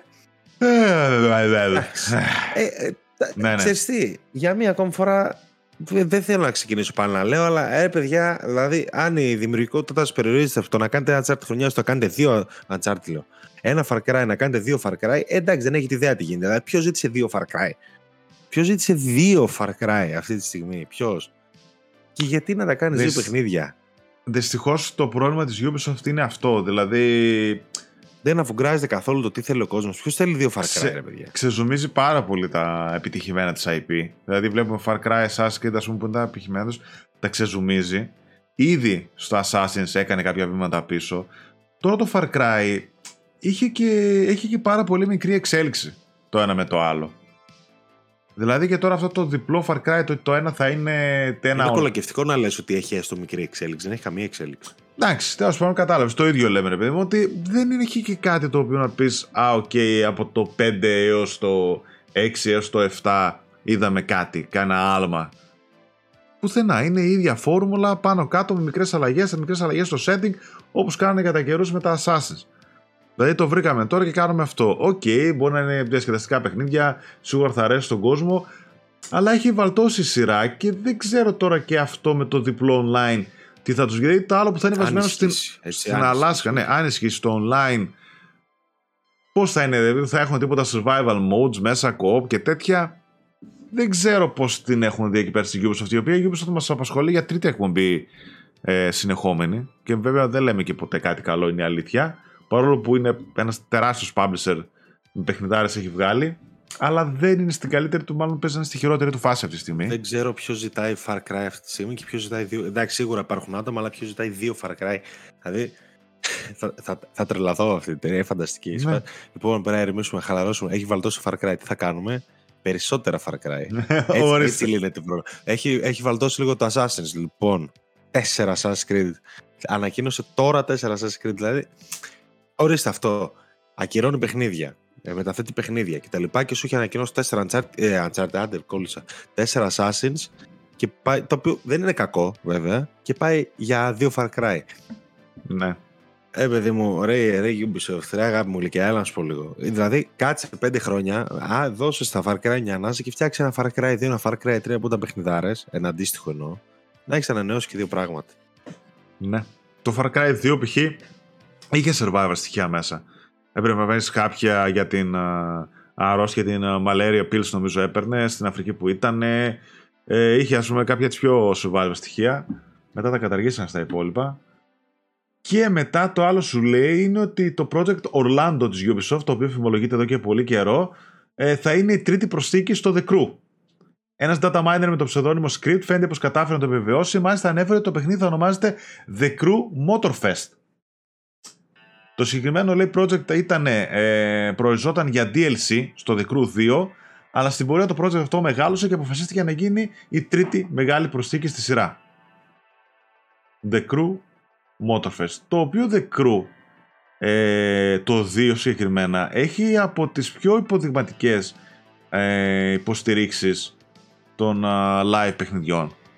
Δηλαδή η Ubisoft συνέχεια το ανανεώνει με καινούργια events, με καινούργια αυτοκίνητα, με καινούργιο περιεχόμενο συνέχεια.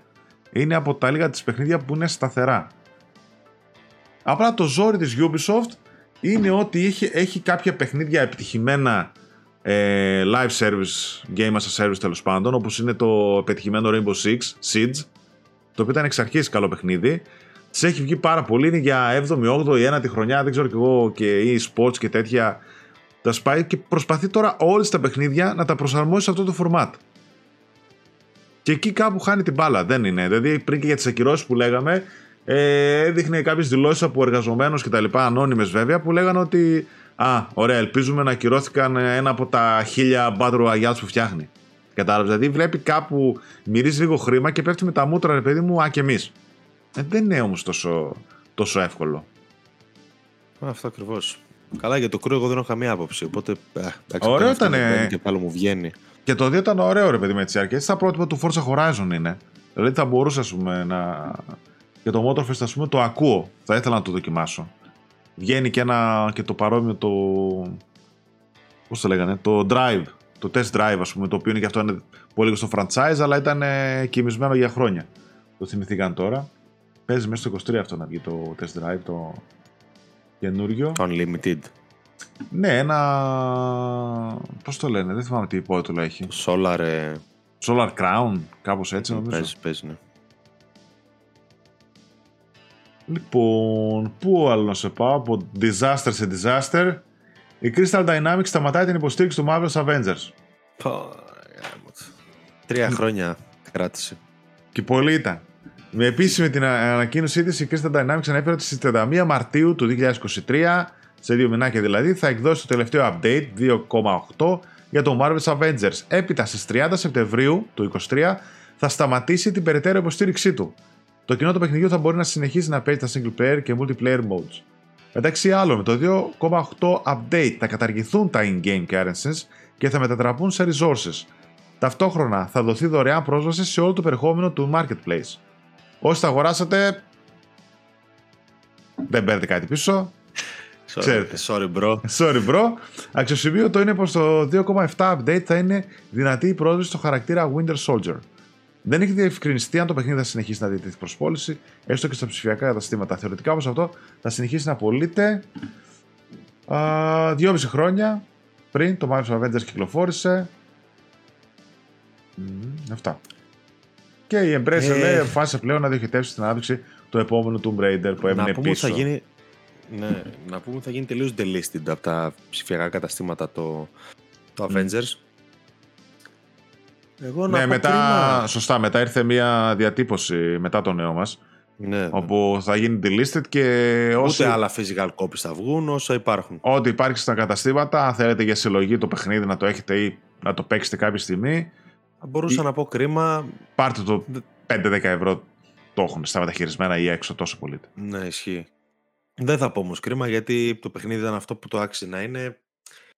Κρίμα για το IP που okay, είναι το θα μπορούσε παγκοσμίως. Να ήταν γίγαντα αυτή τη στιγμή το Μπορούσε να, να είναι επίπεδου Hogwarts Legacy, ας πούμε, με όλα αυτά που βλέπουμε να έρχονται. Αλλά τίποτα. Οι άλλοι πάνε να το λούσουν. Ε, τι να σου πω, από το κακό χειρότερο παίξτε το μέσο Plus. Τουλάχιστον παίξτε το campaign του. Εγώ το προτείνω το campaign, ένα εξαωράκι, οχταωράκι, πόσο είναι. Μια χαρά. Εντάξει, όχι κάτι ιδιαίτερο, αλλά μια χαρά σενάριο έχει. Άσχετα που gameplay λούπα του είναι επηρεασμένο από το Game as a Service και καταντάει κουραστικό, έχει ωραίο σενάριο, παίξτε το. Τίποτα, αυτό το παιχνίδι πήγε χαμένο εξ αρχής. Δηλαδή δεν μπόρεσαν σε κανένα σημείο και δεν προσπάθησαν και πραγματικά να το, να το σώσουν. Και το, το κακό ξεκίνησε από όταν έχασαν όλο το hype του endgame. Το, το είχαμε πει και τότε και το ξαναλέω που το έβγαλαν ένα χρόνο μετά το παιχνίδι. Δηλαδή το έβγαλαν ε, Σεπτέμβριο του 20 και το endgame είχε βγει Απρίλιο του 19 και αυτοί ανακοίνονταν τι λέει πίσω από το άλλο. Χάνεις το hype. Μετά βγάζει ένα παιχνίδι ψηλομέτριο, πάει μέτρια σχετικές κτλ βγάλει λίγο περιεχόμενο γρήγορα να το ανεβεί. Όχι. Περνάνε μήνες να βάλει έναν ήρωα μέσα, άλλοι μήνες να βάλει δεύτερο ήρωα μέσα.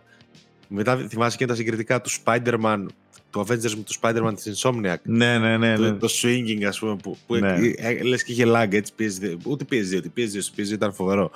Ε, τίποτα, χαμένη υπόθεση, από, χαμένη από χέρι. Δεν, δεν υπάρχει αυτή η αποτυχία.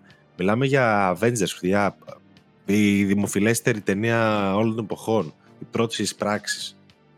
3 δις. 3,1 δις.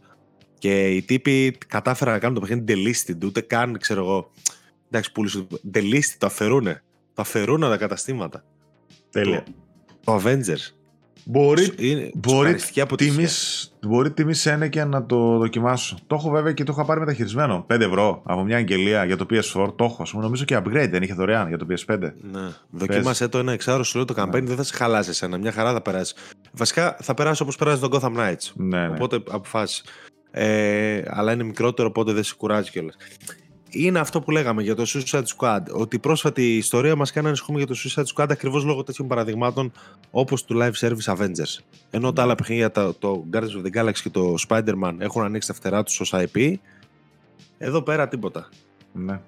Κρίμα, κρίμα. Απ- Απίστευτη, απίστευτη αποτυχία. Αυτό- Δε, δε, Πρέπει να κάτσει κάποιος να σκεφτεί γιατί επίπεδο αποτυχίας μιλάμε. Αυτό είναι το κακό όταν μπαίνουν μέσα τα λογιστικά και δεν αφήνουν τους developers να κάνουν αυτό που θέλουν. Γιατί έρχεται ο άλλος και σου λέει πρέπει να βάλεις μέσα ο- upgrades ε, για τα κόκαλα του Hulk ώστε να τα αναβαθμίζω και να ξοδεύει ο άλλος να πάρει να αναβαθμίσει ξέρω εγώ και τέτοιες βλακίες.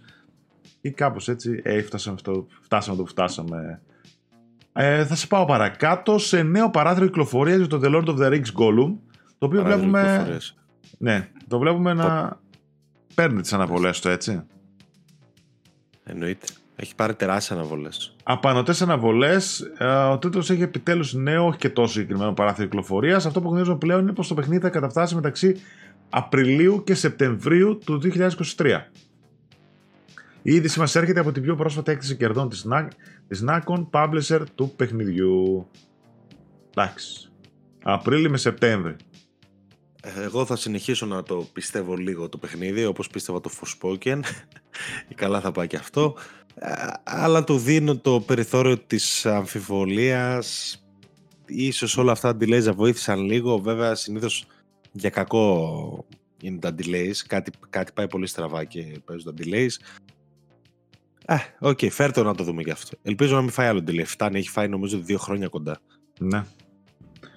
Το πιστεύω κι εγώ. Μ' άρεσε, διότι έχουμε δει, μου φαίνεται μια χαρά. Τώρα πιάνει τα ζόρια τους και τόσο πολύ. Δεν ξέρω. Πολλά μπορεί να είναι τα ζόρια τους, αλλά δεν θα μάθουμε. Διαρροή για την ημερομηνία κυκλοφορίας και το εξώφυλλο του WWE 2K23. Βέβαια αυτό. Εδώ να, να Πες, σου πω πες. γιατί έγινε επίσημο, ναι, οπότε δεν χρειάζεται να πούμε για διαρροή. Εντάξει, τίποτα, βγαίνει 17 Μαρτίου το παιχνίδι, ίδια μέρα με το Star Wars Jedi Survivor, Μμ.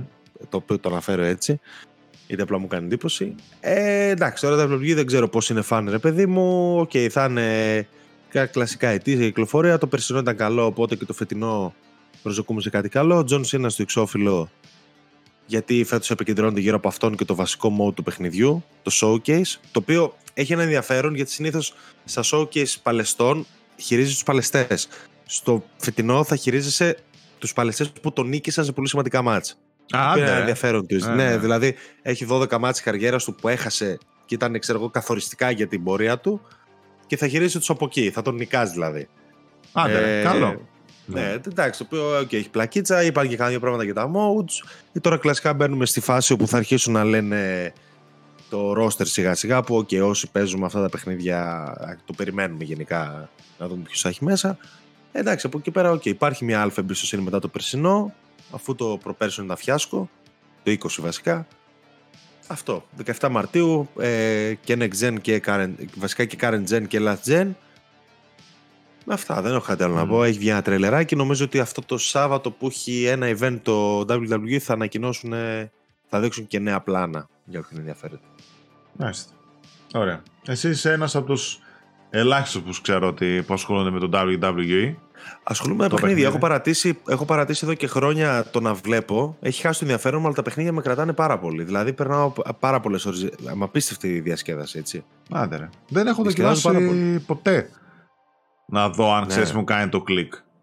Εντάξει, θέλει παρέα κυρίως. Ε, αλλά ήμουνα μικρός φαν, οπότε εντάξει, έχω και αυτό το νοσταλγικό κάθε φορά που Καλά, ναι. πιάνω και α- ξαναπέζω. Αλλά τώρα έχω να δω νομίζω πέντε χρόνια κοντά, οπότε ναι. Πολλοί Δεν έχω πάθει κόσμος, ούτε το νόημα α, πολλοί κόσμος το έχει αυτό το νοσταλγικό με τα WWE γιατί είχαν βγει και παλιά ρε παιδί μου δυνατές παιχνιδάρες έτσι και στην εποχή τώρα σου μιλάω ξέρεις Nintendo 64 και τα λοιπά ότι βγαίνανε πολύ Ε, Κοίταξε, οι Δυνατά. γενιές μας, η δικιά μου και η δικιά σου, ας πούμε, ρε παιδί μου, αν θεωρήσουν την διαφορετική γενιά, ήταν αυτές που έπιασαν που ήταν στα πάνω-πάνω του, του WWE ως προϊόν. Mm. Οπότε το έχουν ζήσει λίγο, όλοι λίγο πολύ. Έχει περάσει από τα αυτιά τους, από μπροστά τους, από παιχνίδια, από τέτοια. Ναι. Κάπως περνάει. Δεν, δεν περνάει αδιάφορο σε πολλούς. Atomic Heart ολοκληρώθηκε η ανάπτυξη του παιχνιδιού. Μετά από κάποιες αναβολές, το Atomic Heart έγινε επιτέλους χρυσό, όπως ανακοίνωσε η Manfis. Με λίγα λόγια, η ανάπτυξη του τίτλου έχει πλέον ολοκληρωθεί και την 21η Φεβρουαρίου θα το έχουμε στα χέρια μας. Τα νέα ανακοίνωσε developers μέσω του Twitter. Για όσους δεν γνωρίζουν, το First Person Action RPG λαμβάνει χώρα σε μια εναλλακτική Σοβιετική Ένωση. Η ρομποτική έχει ξεφύγει από κάθε έλεγχο και ο παίκτης θα πρέπει να βάλει τα πράγματα σε μια σειρά στο Facility 3826. Η εμπειρία θα διαρκεί περίπου 20 ώρες, ενώ το παιχνίδι θα τρέχει σε 4K 60 FPS χωρίς περιορισμούς. Ε, θα, το, θα το καλύψουμε επίσης και αυτό το Atomic Heart σίγουρα. Πολύ ενδιαφέρουσα περίπτωση, η οποία μπορεί να αποτύχει παταγωδός. να το πω αυτό. Και διάβασα ναι. κάποια previews που ήταν. Ε, ε, κάποια ενθουσιάστηκαν, κάποια ένιωθαν λίγο περίεργα, δηλαδή σαν να προσπαθούν να κάνουν πάρα πολλά πράγματα και να βγαίνει ένα διασκεδαστικό αλλά ψηλοάψυχο τελικό αποτέλεσμα. Είπαν κάποιοι, mm. κάποιοι άλλοι τρελάθηκαν. Εγώ το πιστεύω, αλλά και εγώ το. Δηλαδή, μου φαίνεται too good to be true ε, αυτό το παιχνίδι. Κάπως. δεν ξέρω, ε, δείχνει τέλειο, φαίνεται να τρέχει άψογα, έχει ωραίο concept setting, κάτι θα πάει στραβά, δεν ξέρω τι. Τι να σου πω, δεν, μένα μου κεντρίζει το ενδιαφέρον όλα αυτά που έχουμε δει από τα trailers, φαίνεται και πανέμορφο σαν παιχνίδι. Α, δεν ξέρω, δηλαδή, πολύ φοβάμαι καμιά φορά ξέρεις ενθουσιασμός και μήπως. Δηλαδή, θυμάσαι το Chernobyl Το έχεις παίξει, ας πούμε, εσύ. Ήταν ρε παιδί μου μια καλή προσπάθεια. Μεν χωρίς να είναι κάτι εξαιρετικό δε. Μήπως και εδώ ρε παιδί μου δούμε κάτι αντίστοιχο, ή το πιστεύεις περισσότερο το Tommy Hart; Δεν, το, δεν το πιστεύω περισσότερο. Είναι ότι δείχνει πιο. Το Chernobyl έδειχνε λίγο παροχημένο από τότε. Πώς να το πω. Αυτό εδώ δείχνει πιο εντυπωσιακό. Πιο... Δεν ξέρω. Κάποιοι πάνε το παρομοιάζουν και με Bioshock. Βέβαια και το Chernobyl το παρομοίασαν με μέτρο. Βέβαια για μένα το Chernobyl ήταν καλύτερο από το τελευταίο μέτρο. Θέλω να σου πω δηλαδή ότι είναι και από ποια ναι, ναι. οπτική το βλέπεις. Δεν ξέρω. Θεωρώ ότι θα είναι ένα πολύ διασκεδαστικό παιχνίδι. Τώρα το πού θα φτάνει από θέμα ουσίας. Μένει να το δούμε, αλλά δεν νομίζω ότι θα απογοητεύσει. Μπορεί βέβαια να απογοητεύσει, να το ξαναπώ αυτό. Ε, όλα πιθανά, όλα μπορούν να απογοητεύσουν. Παρ' όλα αυτά φαίνεται καλό. Ας ξεκινήσουμε με αυτό. Φαίνεται δηλαδή Α, πολύ καλύτερο από ό,τι άλλα. Πολύ σύντομα στο PS5 το Football Manager 2023. Αυτό που ανάφερε στην προηγούμενη εκπομπή το αναφέραμε. Στην πιο προηγούμενη. Ναι, κάπου, ε, νομίζω στην προηγούμενη. Που είχες πει που είναι αυτό χαμένο, ε, ορίστε. Έρχεται επιτέλους στο PlayStation 5 για πρώτη φορά. Το Football Manager 2023 καταφθάνει την 1η Φεβρουαρίου και μάλιστα με 20% έκπτωση για τους συνδρομητές PS Plus. Αλλά για το PS4, τέλος. Αγνοείται. Όχι, όχι. Μα δεν υπάρχει, εξ αρχής δεν, δεν υπάρχει. ανακοινωθεί. Ναι, ναι, δεν υπάρχει. Ωραία. Να δούμε και... είδηση μου αρέσει εμένα πολύ. Να δούμε και αν το Football Manager θα επιτρέπει, συνήθως έχουν, ξέρεις, κάποια...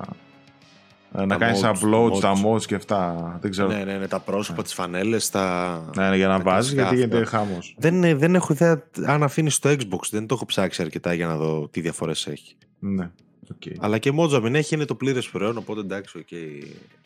μικρό το κακό, ας πούμε. Το επόμενο όντως μας αρέσει και τους δύο γιατί παίξαμε το παιχνίδι το αρχικό που βγήκε και ήταν μια πολύ καλή indie έκπληξη. Και παιδιά ανακοινώθηκε το Road 96 Mile Zero. Το Road 96 ήταν ένα από τα αποκαλούμενα sleeper hits του 2021. Το παιχνίδι κέρδισε κοινό και κριτικούς και αποτέλεσε μια από τις καλύτερες indie εμπειρίες χρονιάς. Η επιτυχία του ανοίγει το δρόμο σε ένα δεύτερο παιχνίδι για το franchise, αυτή τη φορά ένα prequel. Το Road 96 Mile Zero κυκλοφορεί στις 4 Απριλίου για PS4 PS5 και μας, δίνει στο, και μας δίνει το background όσο συναντήσαμε στον πρώτο κύκλο.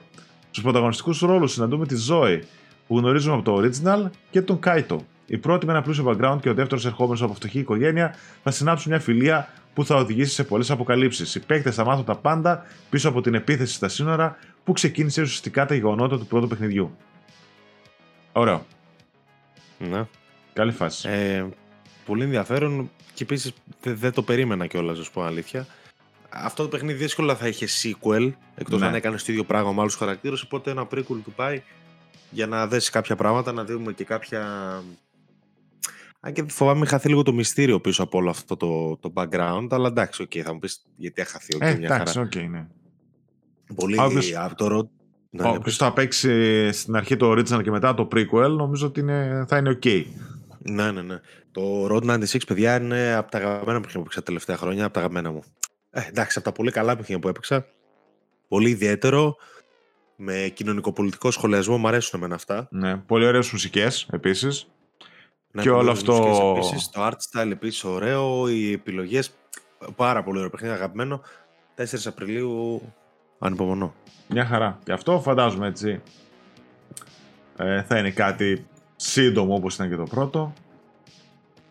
Και μετά τελευταία είδηση αποκτήστε δωρεάν συνδρομή στο Apple TV Plus μέσω του PlayStation. Να πω εδώ, Πες αν, εσύ. αν μου επιτρέπεις. Ναι, ναι. Αρχικά, όποιος έχει LG τηλεόραση, υπάρχει και, άλλη προσφορά. υπάρχει και εκεί που τρέχει προσφορά. Τρεις μήνες ε, Apple TV. Ναι. Ε, μέσω της εφαρμογής της LG μέχρι 31 Γενάρη. Τώρα εσείς δείτε την εκπομπή, μάλλον 29-30. Πότε προλαβαίνετε. Εάν έχετε LG, μπείτε, μπείτε στην εφαρμογή από εκεί και σου βγάζει Start Free Trial 3 μήνες. Φτιάχνεις ένα Apple ID.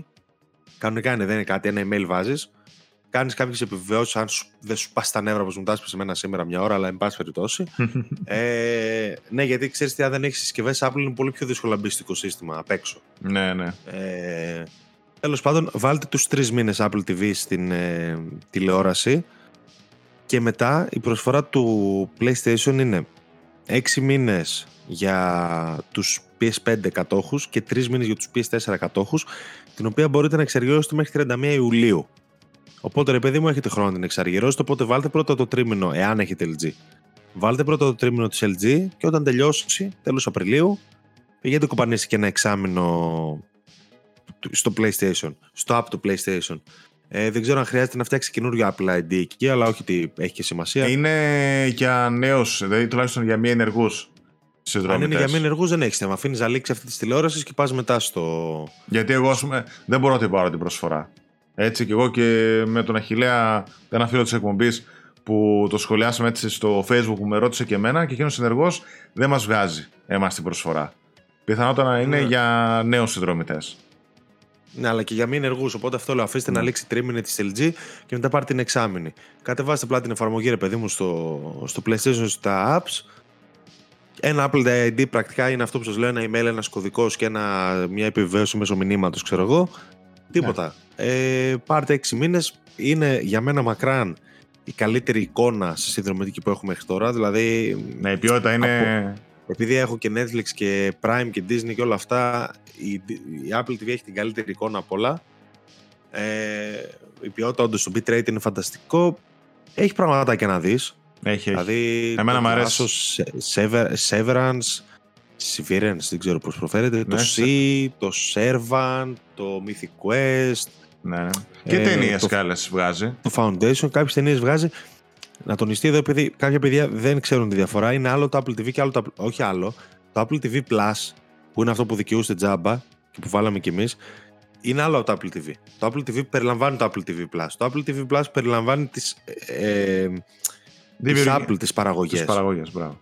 Ε, αυτό δικαιούμαστε τζάμπα. Γιατί αν μπεις στο Apple TV θα δεις ότι υπάρχει και ένας τεράστιος κατάλογος από ταινίες που τις νοικιάζεις σαν βίντεο κλαμπ. Δεν ξέρω εγώ, 8 ευρώ, 12 ευρώ, δεν θυμάμαι. Ε, ναι, τις αγοράζεις ή τις νοικιάζεις. Ναι. ναι, αυτό είναι άλλο. Αυτό είναι έξτρα. Αν θέλετε εσείς. Το Apple TV Plus που περιλαμβάνει όλες τις δημιουργίες της Apple, εκεί είναι η, η προσφορά. Η κλασική συνδρομητική δηλαδή. Αυτό ελπίζω να σα κάλυψα. Όσο έχετε LG, προλάβετε να πάρετε και το τρίμηνο πρώτα και βάλτε μετά το εξάμηνο. Αλλιώς πηγαίνετε για εξάμηνο. Ναι. Και τρίμηνο ή PS4. Δίνει, εγώ πάντως, επειδή έχω και Apple συσκευές, δίνει, δηλαδή παίζει να έχω τα τελευταία δύο χρόνια τον 1,5 χρόνο Apple TV τζάμπα. Γιατί κάθε λίγο και λιγάκι, δύο-τρεις μήνες, δύο-τρεις μήνες δώρο. Ο Κοτσόβολος έδινε στο Viber, δίνουν εδώ. Δηλαδή παντού ναι. παίρνεις κάτι, σου δίνει δύο-τρεις μήνες δωρεάν Apple Music, Apple TV. Δεν, είσαι δεν πληρώνει. Είσαι το Game Pass ε, που λέγαμε, ξέρω ότι Game Pass παντού, ρε παιδί μου. Ναι, ναι, ναι. Το Apple TV το Apple TV είναι πραγματικά παντού. Δηλαδή και εγώ που δεν έχω καν Apple συσκευές, μου έχουν δώσει 10 φορές ε, ναι. δωρεάν. Έχει ωραίο περιεχόμενο, βάζει πολύ πιο λίγο περιεχόμενο, αλλά είναι πολύ πιο προσεγμένο. Πιο λίγο, αλλά πιο στοχευμένο. Αυτό. Και ξαναλέω, με φοβερή εικόνα, με φοβερό ήχο. Απίστευτες παραγωγές. Ναι. Πάρα πολύ ωραίες παραγωγές. Α πούμε το, το Severance, Severance, πώς διάλογο το λένε, λένε ότι είναι από τις καλύτερες περσινές. Ε, σε... Στην OLED είναι φανταστικό. Νομίζω το bitrate πρέπει να είναι 30, 30 Mbit, ας πούμε. Ενώ το, ε, το Netflix παίζει σε 5 έως 15, ας πούμε, το 4K. Καμία σχέση εικόνα. Είναι για μένα νομίζω ότι είναι. Dolby Vision σε όλα ένα, και άτυπο, ένα άτυπο ranking Apple TV, Disney, Prime και μετά ναι, ναι, ε, ναι. Netflix. Το Netflix δεν είναι χαμηλό. Το Netflix είναι χαμηλό, το Netflix το έχει ρίξει μέσα στην καραντίνα και καλά γιατί για να αποσυμφορήσει το δίκτυο και μετά σε φάση Α, το καταλάβει κανένας τώρα, άστο εκεί, δε. Το ξέχασα. Μα σκέψω ότι εμείς την εκπομπή που, που, που, που πλασάρουμε στα παιδιά την έχω 10, 10 Mbit bitrate. Ε, και το Netflix σου παίζει ταινίες χαμηλότερο από αυτό που βλέπετε τώρα αυτό το βίντεο. Και χειρότερες και αυτό το δηλαδή. Έλεος. Λοιπόν, πάμε αντίπερα για να δούμε εκεί πέρα έχει, έχει ωραίες έτσι, πραγματάκια να δούμε.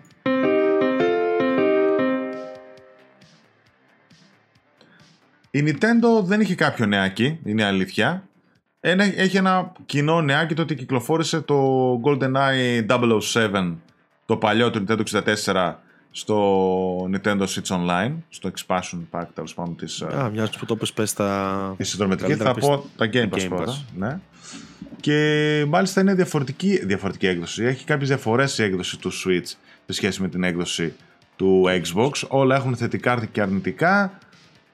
Ε, Παρ' όλα αυτά θα ξεκινήσω με το Xbox όπου θα δούμε τα νέα παιχνίδια που έρχονται στο Xbox Game Pass για τον Ιανουάριο, 25 Ιανουαρίου έως και 7 Φεβρουαρίου. 25 ε, Ιανουαρίου Hi-Fi Rush για τις κονσόλες PC και Cloud.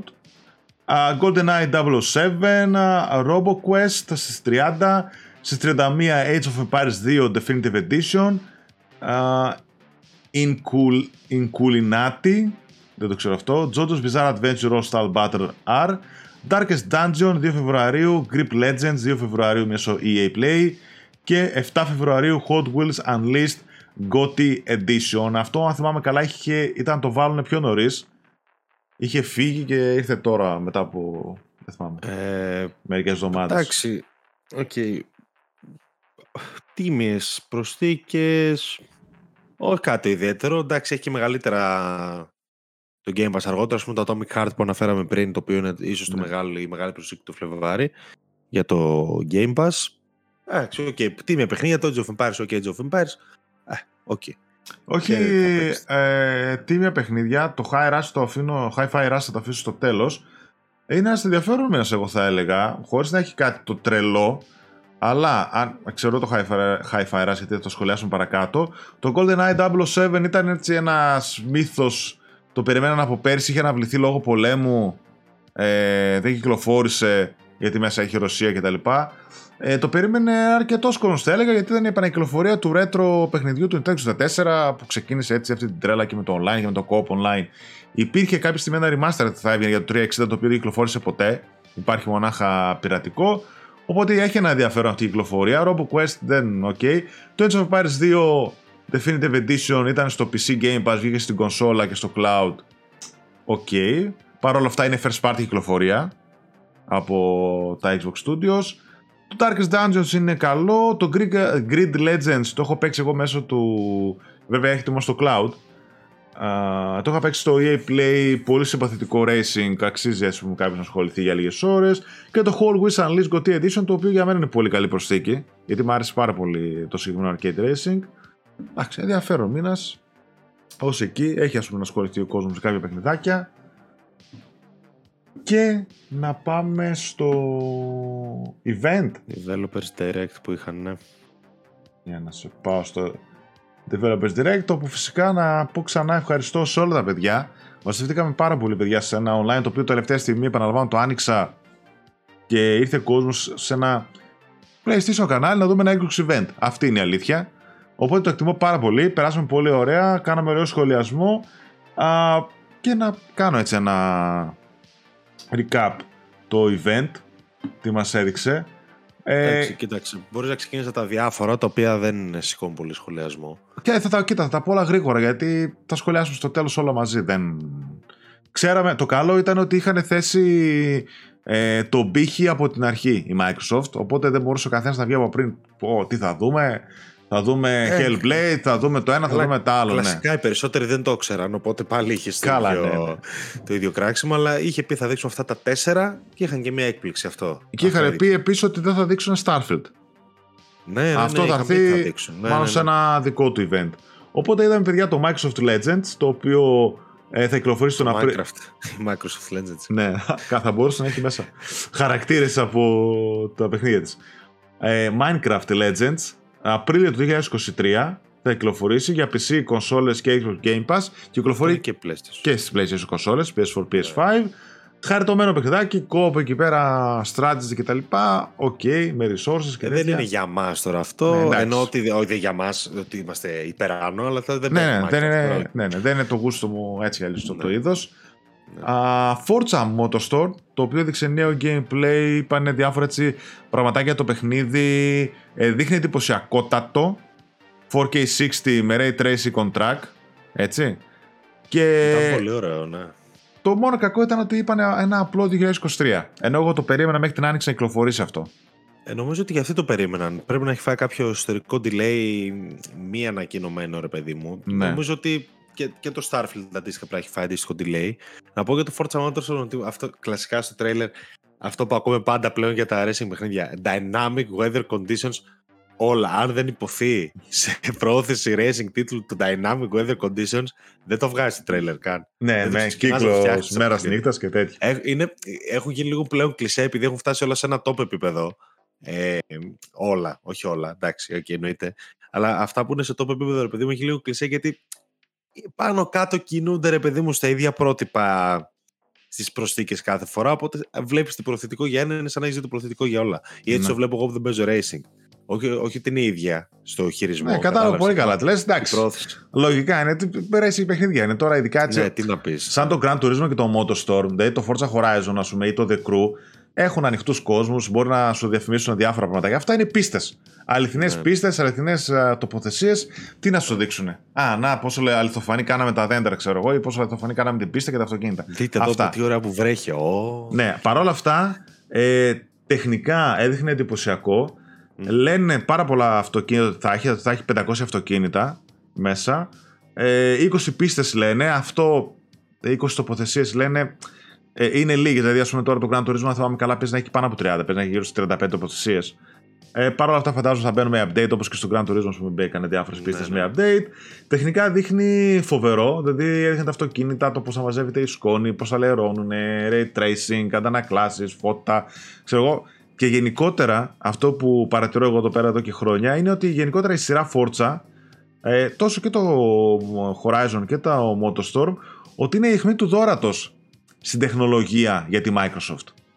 Δηλαδή, παρόλο που υπάρχουν χίλια δυο άλλα IP που θα μπορούσε να είναι, πάντα το Forza όποτε βγαίνει τεχνολογικά δείχνει πολύ προηγμένο από αντίστοιχες κυκλοφορίες ε, γενικότερα, αλλά και από όλα τα παιχνίδια της Microsoft. Ναι. Και το 6 θυμάμαι όταν βγήκε το Forza πάντα ήταν έτσι πολύ εντυπωσιακό. 23 απλά, δεν έχουμε κάποιο παράθυρο. Α, The Elder Scrolls Online Necrom μας δείξε ένα τιζεράκι Ιούνιο βγαίνει για το Xbox και το PC. Α, The Elder Scrolls Online και για το PlayStation. Α, και μετά το Redfall το οποίο έρχεται το Μάιο για Xbox Series X και S και PC. Ήταν 2 Μαΐου, κάτι Και τέτοιο. PC. Ε, ναι, 2 Μαΐου. Α, για τις κονσόλες, α, Εγώ να το σου πω PC για και το... το- Game Pass. Πώς το, το είδες Redfall. το Redfall, ναι. Δεν μου αρέσει καθόλου αυτό που βλέπω. Sorry. Ναι, εντάξει. Δηλαδή, ξέρεις τι, αρχικά δεν μου αρέσει ούτε το εικαστικό του. Δηλαδή η εικαστική του προσέγγιση δεν μου αρέσει, δεν μου κάνει κάτι. Ε, Ε, εντάξει, ναι, ναι. εγώ τα πάω καλά και με τα παι- περισσότερα δεν- παιχνίδια τη- της Arcane. Ναι, οκ, θέλω να σου πω ρε παιδί μου ότι παίξαμε και ένα double A παιχνίδι, έτσι, αυτό το Evil West. Που είχε πάλι Ναι. βαμπύρ και κάτι τέτοια μέσα. Δηλαδή πάνω κάτω είναι μια καλύτερη προσπάθεια. Εντάξει, δεν ξέρω αν θα, είναι, αν θα έχει να κάνει, αλλά δεν, ρε παιδί, μου, κοίταξε, ξέρεις, το έχω ξαναπεί. Α πούμε, πρόσφατα με κάτι φίλους συζητάγαμε τι να παίξουμε. Θέλαμε ένα τετραπλό κόπ, ας πούμε. Ναι. Και ήμουνα σε φάση ότι ε, έχεις παίξει ένα, τα έχεις παίξει όλα. Και το Redfall δυστυχώς δεν μου δείχνει παιχνίδι που θα ξεφύγει από, αυτό το, από αυτή τη λούπα. Δηλαδή τετραπλό κόπο, και αντί για ζόμπι έχεις βαμπύρ. Είδες εσύ Ναι. κάτι να σε εντυπωσιάσει, δηλαδή είδα κάποια μέτρια γραφικά, είδα ένα με- gameplay. Εντάξει, οκ, προφανώς λειτουργικό, χωρίς ιδιαίτερο βάρος. OK, okay, τι να πεις αν δεν το πιάσεις στα χέρια σου, αλλά ναι, σου λέω ότι βλέπω. Ε, δεν είδα ένα παιχνίδι που θα έπαιζα. Δηλαδή, όποιος και να το έβγαζε, δεν είναι θέμα Arcane ή Microsoft, δεν ξέρω εγώ τι, δεν θα το έπαιζα εύκολα. Όπως mm. ας πούμε το Back 4 Blood το παίζω τώρα που ε, μπήκε στο Plus, με αντίστοιχα κριτήρια. Το τύπο ότι ένα ακόμα τετραπλό κόπο από τα χίλια που έχω παίξει, ε, όταν μπει στο Plus ή όταν μπει στο Game Pass, αντίστοιχα το Redfall που και θα είναι στο Game Pass, να το παίξω. Αλλά μέχρι εκεί δεν, δεν μου κάνει κάτι. Δηλαδή δεν μου κάνει κανένα κλικ. Κανένα σε κανένα τομέα. Η αλήθεια είναι ότι και εμένα το κλασικό του δεν με τρέλανε, ούτε το θεματικό του γενικότερα. Α, τετραπλό κοόπ, σε έναν ανοιχτό χάρτη, δηλαδή εκεί πέρα σου με λίγο θα διαφέρει. Αλλά ναι, δηλαδή αυτό το Redfall θα πρέπει ας πούμε, να το δοκιμάσω, να το παίξω. Όπως αντίστοιχα είχα παίξει το. Πώς το λέγανε αυτό με τους Ναζί, ρε, τα ζόμπι, που είναι το Dead. Ε, έλα, Zombie Army, ναι. Zombie Army, ας πούμε, το οποίο πέρασα μια χαρά. Ξέρω, το παίζαμε τον Γιώργο online και κάποιοι άλλοι ξένοι μπήκανε. OK. Okay. Πιστεύω ότι εκεί πέρα θα είναι η γλύκα αυτού. Να μπεις με παρέα, να το παίξεις co-op. Ε, έχει τους χαρακτήρες οι οποίοι έχουν τις δικές τους δυνάμεις, έχει κάποια όπλα, κάτι τέτοια. Δεν είναι κάτι που δεν έχουμε ξαναδεί. Μπορεί να έχει μια πολύ καλή και γλυκιά έτσι λούπα του gameplay που θα σε κολλήσει μαζί με τους άλλου να περάσεις μια χαρά. Και νομίζω ότι εντάξει, άμα σε κάνει να περάσει καλά ως εκεί, θα έχει πετύχει το σκοπό του. Αλλά ναι, δεν είναι κάτι που θα, είναι, που θα αγόραζα Xbox αύριο για αυτό ή. Okay, να, θα μπει και στο Game Pass, οπότε ξέρεις, λες. Εντάξει. Δεν, δεν, δεν πολύ ασχολείσαι. Δεν είναι το next big thing για κανένα λόγο. Είναι ένα παιχνίδι. Δεν θα το πω τη σειρά. Δηλαδή, και Back for, με το Back for Blood τώρα περνάω φανταστικά. Και το θεωρώ ένα μέτριο παιχνίδι στη βάση του. Αυτά περισσότερα αυτά τα παιχνίδια θεωρώ μέτρια έτσι κι αλλιώς. Δεν κάνουν και κάτι. Δηλαδή το Left 4 Dead και μετά το τετραπλό κοπ συνήθως συνήθως, είναι ένα στρωτό πράγμα. Δηλαδή 10 κουτάκια τσεκ, βγάλ το. Τώρα το Redfall και αυτό που λες είναι στο Game Pass, οπότε θα πάρει κόσμο, θα το παίξει, θα το παίξουν. Τώρα τι, περάσει, τι υποστήριξη θα έχει. Βέβαια να πούμε εδώ ότι αυτό το παιχνίδι κάνει 80 ευρώ. Έτσι. Α, ναι, είναι το. Είναι... Υπάρχει εδώ Αυξημένη ναι. τιμή που έρχεται και στα Xbox Games. Ναι. Υπάρχει εδώ βέβαια, εννοείται η δικλίδα του Game Pass, προφανώς που είναι και το σημαντικό, αλλά 80 ευρώ αυτό το παιχνίδι. Α, εντάξει. Ε, okay, είναι το Game Pass στη μέση που αλλάζει όλες. Ό,τι και να πω αυτή τη στιγμή δεν μετράει. Αλλά όχι 80 ευρώ, ρε παιδιά, αυτό το παιχνίδι. Εντάξει, OK, okay, για το Θεό. Όχι full price. Δεν, δεν, δεν γίνεται αυτό το παιχνίδι αν full price. Εντάξει, Arcane το δέχομαι. Arcane, Arcane. Βέβαια τα παιχνίδια της Arcane μέσα ένα χρόνο κάνουν 2 ευρώ, έτσι. το Dishonored κάνει 5 ευρώ στις προσφορές τώρα το 2018, ξέρω εγώ. Αλλά. που είναι καλό στον έτσι, εμένα δεν μου κάθεται. Αλλά όχι mm. 79-99 το Redfall. Ακραίο, εντάξει. Για το Starfield το δέχομαι. Το Redfall μου φαίνεται ένα παιχνίδι που θα πρέπει να είναι του 50 Ναι, η αλήθεια είναι ότι θα μπορούσε, αλλά καλός ή κακός τα τιμολογούν έτσι γιατί υπάρχει μια γραμμή, θέλουν να υπάρχει ένα πρεστή, θέλουν να κάνουν δεν ξέρω τι. Αλλά θα σε πάω παρακάτω. Γιατί, γιατί σου λέει παίξω στο Game Pass, δώσε 80 ευρώ και βάλει 6 χρόνια Game Pass. Γιατί ναι, αν μπράβο, κάπω έτσι. Με 80 ευρώ βάζεις 50 χρόνια Game Pass, αν ναι. το πάρεις όπως το παίρνουν περισσότεροι. Α, θα σα πάω όμως σε μένα στην uh, έκπληξη της βραδιάς που ήταν, mm. η οποία βέβαια και αυτή είχε διαρρεύσει η αλήθεια. Το λέγαμε και στα παιδιά ότι θα δούμε το καινούριο παιχνίδι της uh, Tango Gameworks. Είχα ήδη δει εγώ και το τίτλο Hi-Fi Rush σε trademark που υπήρχε, με και ο χαρακτήρας, ας πούμε, υπήρχε ε, σε ένα artwork. Uh, ήταν η έκπληξη της βραδιάς με την Tango Gameworks να ανακοινώνει το καινούριο της project uh, Hi-Fi Rush, λέγεται το παιχνίδι uh, και μάλιστα έκανε την έκπληξη να το κάνει διαθέσιμο άμεσα εκείνη τη στιγμή στο Xbox Game Pass για Xbox Series S, X και PC. Πρόκειται για ένα παιχνίδι το οποίο συνδυάζει στοιχεία από Jet Set Radio, Sunset Overdrive, Metal Hellsinger που ήταν το άλλο με ένα third person action όπου πρέπει να ακολουθήσει το ρυθμό για το σύστημα μάχης, όλος ο κόσμος πάλεται λίγο στο, στη μουσική σου, έχει κάποια official licensed ε, κομμάτια από γνωστούς δημιουργούς, ας πούμε και Prodigy έχει μέσα κτλ. Και από ό,τι είδα πρώτες εντυπώσεις ε, λένε πολύ καλά για το παιχνίδι, ότι είναι πολύ καλό, πολύ διασκεδαστικό. Και η αλήθεια είναι ότι και εμένα ε, από την αρχή ρε παιδί μου και τους ενδιαφέρον. Και μάλιστα θυμάμαι το σχολείο ότι φαίνεται πολύ έτοιμο το παιχνίδι, μάλλον θα κυκλοφορήσει σύντομα και τελικά μετά από λίγο βγαίνουν και λένε διαθέσιμο τώρα. Ε, Πώς φάνηκε αυτό το Hi-Fi Rush; Ε, κοίταξε, αρχή μου φάνηκε, με απογοήτευσε γιατί εντάξει, Tango. Ε, θα, ας πούμε την έχω, το Ghostwire Tokyo μ' άρεσε. Τα Evil Within μ' άρεσαν.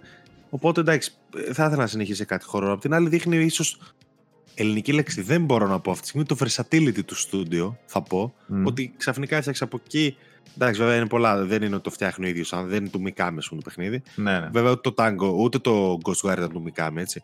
Ε, είναι το στούντιο του Mikami. Τέλος πάντων, μου φαίνεται ότι πολύ περίεργο πώς μεταπηδούν από το ένα είδος στο άλλο, αλλά OK, okay, μια χαρά. Ε, το παιχνίδι μου φάνηκε πολύ κομπλέ. Δεν, δεν, θέλω να πω, δεν ξέρω πόσο θα με κρατούσε. Δηλαδή, δεν ξέρω και το, το βασικό του θέμα ποιο είναι, το βασικό του point, τι κάνεις σε αυτό το παιχνίδι. Ε, δεν έχω ιδέα, αλλά το εικαστικό του είναι πάρα πολύ ωραίο. Το gameplay του φάνηκε ενδιαφέρον. Έτσι, hack and slash μαζί με τη μουσική, με τα. Πολύ χρο... ωραίο, ωραίο παιχνίδι. Είναι παιχνίδι που θα έπαιζα. Ναι. Πολύ... Τουλάχιστον που θα δοκίμαζα. Δεν ξέρω κατά πόσο με κρατούσε. Φάνηκε πολύ ενδιαφέρον. Τώρα για τα τυπικά της ιστορίας να πω ότι εδώ πέρα κάποια site αναφέρουν ότι αυτό το παιχνίδι ήταν να είναι multiplatform. Και ότι η Microsoft μπλόκαρε το. Το μπλόκαρε μετά την εξαγορά της ε, Bethesda. Θα μπορούσε γιατί από ό,τι είδα ο δημιουργός, όχι ο Μικάμι. Το 17 το παιχνίδι. Ο άλλος είπε ότι το παιχνίδι φτιάχνεται πριν την εξαγορά. Το, της πολύ πριν την ναι, εξαγορά. Ναι, ναι. Αν ισχύει το 17, είναι πέντε χρόνια γεμάτα. Δηλαδή, ναι. προφανώς φτιαχνόταν ήδη και για άλλο έτσι. Ναι, ναι. Εκτός αν υπήρχε άλλη συμφωνία και είναι rather will όλα αυτά, αλλά βγάζει νόημα. Τώρα δεν θα κρίνουν την κίνηση ως κίνηση. Ε, OK, okay, εντάξει. Ναι, εντάξει, είδα και δικαίωμά της είναι της Microsoft. Γι' αυτό τη αγόρασε. Τη αγόρασε λέει για να βγάζει παιχνίδια για εμένα. Εντάξει, τα κόβω. Τώρα... Εντάξει, δικαίωμά της είναι, αλλά τώρα το να κόψεις είναι λίγο κακό. Δεν είχε. Κα... Εγώ, δεν το, εγώ το παίρνω στραβά γιατί δεν, ήταν ανακοινω... Ε, δεν είχε ανακοινωθεί το παιχνίδι. Δηλαδή να, ναι. είχε, να είχε βγει να πει ότι έρχεται παντού, όπως το Psychonauts 2, ξέρω Εντάξει, βέβαια και, και είχε, είχε και Kickstarter από πίσω, οπότε δεν τους έπαιρνε. Και να βγουν μετά, ας πούμε, να σου πει το κόβω. Εκεί πέρα κάνει κάπως. Τώρα κάποιος αυτοί το φτιάχνανε και σου λέει: Εγώ σας αγόρασα. Ε, οπότε τα επόμενά σας είναι σε εμάς. Αυτό τι το φτιάχνει, εντάξει, κόψε το φτιάξει το μόνο για μα. Το δέχομαι. Δηλαδή και εγώ το ίδιο θα έκανα, κατάλαβες. Ε, ενδιαφέρουσα, πολύ ενδιαφέρουσα περίπτωση παιχνιδιού. Σου ξαναλέω, δεν ξέρω τι, τι ακριβώς πραγματεύεται, αλλά αυτό που βλέπω μου αρέσει. Ναι. Ε, από ό,τι είδα και εγώ δεν το δοκίμασα. Αν και βασικά δεν μπορώ να το δοκιμάσω γιατί είναι μόνο series. Εγώ νομίζω ότι θα είναι και στο Xbox One. Αλλά μπα, είναι μόνο series. Δεν έχεις smart delivery. Ε, έχει, εντάξει, στο PC ρε βέβαια, οπότε μπορώ να το κατεβάσω στο Game Pass στο PC. Να το δω. Ε, ενδιαφέρον μου φάνηκε εμένα. Μου αρέσει δηλαδή αυτά τα στοιχεία που είδα, το εικαστικό του, Steel Sunset Overdrive, Jet Set, έτσι αυτά με τα αριθμικά. Μου άρεσε, είδα διάφορους που το παίξαν που λένε πολύ καλά λόγια, ότι είναι διασκεδαστικό κτλ. Ε, μια χαρά. Εγώ εκεί που θέλω να σταθώ, ε, πέρα το παιχνίδι, είναι ότι το βρήκα πολύ καλό και έξω να γίνει ένα shadow drop αυτό το παιχνιδιό από τη Microsoft. Ε, γιατί το όλο event ήταν λίγο προμελετημένο, ήξερε ο κόσμος τι θα, τι θα δει. Οπότε, Α, ήταν μια έκπληξη για τον κόσμο και σαν καινούριο παιχνίδι και ότι θα γίνει διαθέσιμο τώρα. Α, δύο, ήταν αυτό που ήθελε ο κόσμος του Xbox, μια ενημέρωση για 5, 10, ε, όχι 10, για 4-5 projects α, της Microsoft και ήρθε. Ε, ήταν επίσης καλό σαν marketing κίνηση γιατί το δείχνεις στο πρώτο σου μεγάλο σου event και γενικότερα gaming event του 2023 και όλο εκείνος οι χιλιάδες, τα εκατομμύρια, δεν ξέρω πόσοι το βλέπανε παγκοσμίως, είδαν αυτό το παιχνίδι και έγινε διαθέσιμο κατευθείαν. Οπότε ήταν μια πολύ καλή κίνηση promotion και ταυτόχρονα ε, ξέρεις, αποφεύγεις και λίγο αυτή την τριβή του στυλ αν έβγαζες τώρα το Hi-Fi Rush, το ανακοίνωνε και έλεγε κυκλοφορεί το Μάιο ξέρω εγώ θα, ήταν, θα είχες μετά τη μουρμούρα του ίντερνετ Ω, ναι, και τι παιχνιδάκι είναι αυτό. Και σιγά το παιχνίδι, ναι. Και σιγά το παιχνίδι. Και πότε θα δούμε τα μεγάλα AAA της Microsoft. Και πότε θα πουλήσεις κόσμο. Ενώ τώρα ξέρεις τι, τώρα έμεινε η χαρά, έμεινε η έκπληξη. Ε, το πήρες μετά κατευθείαν να το παίξεις, να το δοκιμάσεις. Ε, δεν υπάρχουν reviews. Δηλαδή υπάρχει ένα review μονάχα το Xbox Era το οποίο το έχει 90 κάτι ας πούμε. Δεν υπάρχουν reviews για το 90 κάτι. 95 στα 100, κάτι τέτοιο που το έχουν βαθμολογία. Τέλος πάντων, ότι είναι πολύ εξαιρετικό. Αλλά θέλω να σου πω δεν υπάρχουν reviews. Δεν υπάρχει Metacritic score αυτή τη στιγμή. Δηλαδή, από τη μια μεριά, ε, το παιχνίδι αυτή τη στιγμή δοκιμάζεται και σχηματίζει γνώμη κατευθείαν από τη βάση του κόσμου. Mm. Το οποίο αυτό είναι και καλό, έτσι. Σου λέει άλλος, θα το δοκιμάσω και θα αποκτήσω δική μου γνώμη και στα social media ό,τι πας γίνει αυτό. Από την άλλη, είσαι safe γιατί δεν έχεις τη μουρμούρα του Ιντερνετ. Γκρ, γκρ, γκρ, τι είναι αυτό που θα βγει, τι είναι αυτό που θα βγει μέχρι να βγει. Και δεν έχεις και τα reviews, τα οποία μπορεί να βγαίνανε, ξέρεις να λέγανε Α, εντάξει, ωραίο διασκεδαστικό παιχνιδάκι 7. Τελεία. Ξέρω, οπότε μετά ξεκινούσε πάλι άλλο πάλι το Ιντερνετ. Αχά, με τα Critic 70, 70 κάτι, Microsoft τι το ένα τι το άλλο. Ενώ τώρα το παίζει ο κόσμος, το δοκιμάζει, μ' αρέσει, δεν μ' αρέσει, αυτό είναι τέλος. Πήγα παρακάτω. Συ την έκπληξη είναι όλο αυτό. Και είναι και το πρώτο παιχνίδι, επίσης σημαντικό, ε, από ένα ιαπωνικό στούντιο του Xbox. Είναι και αυτό έτσι κάτι ιδιαίτερο, θα έλεγα. Και αυτά. Δεν ξέρω να σχολιάσουν κάτι άλλο.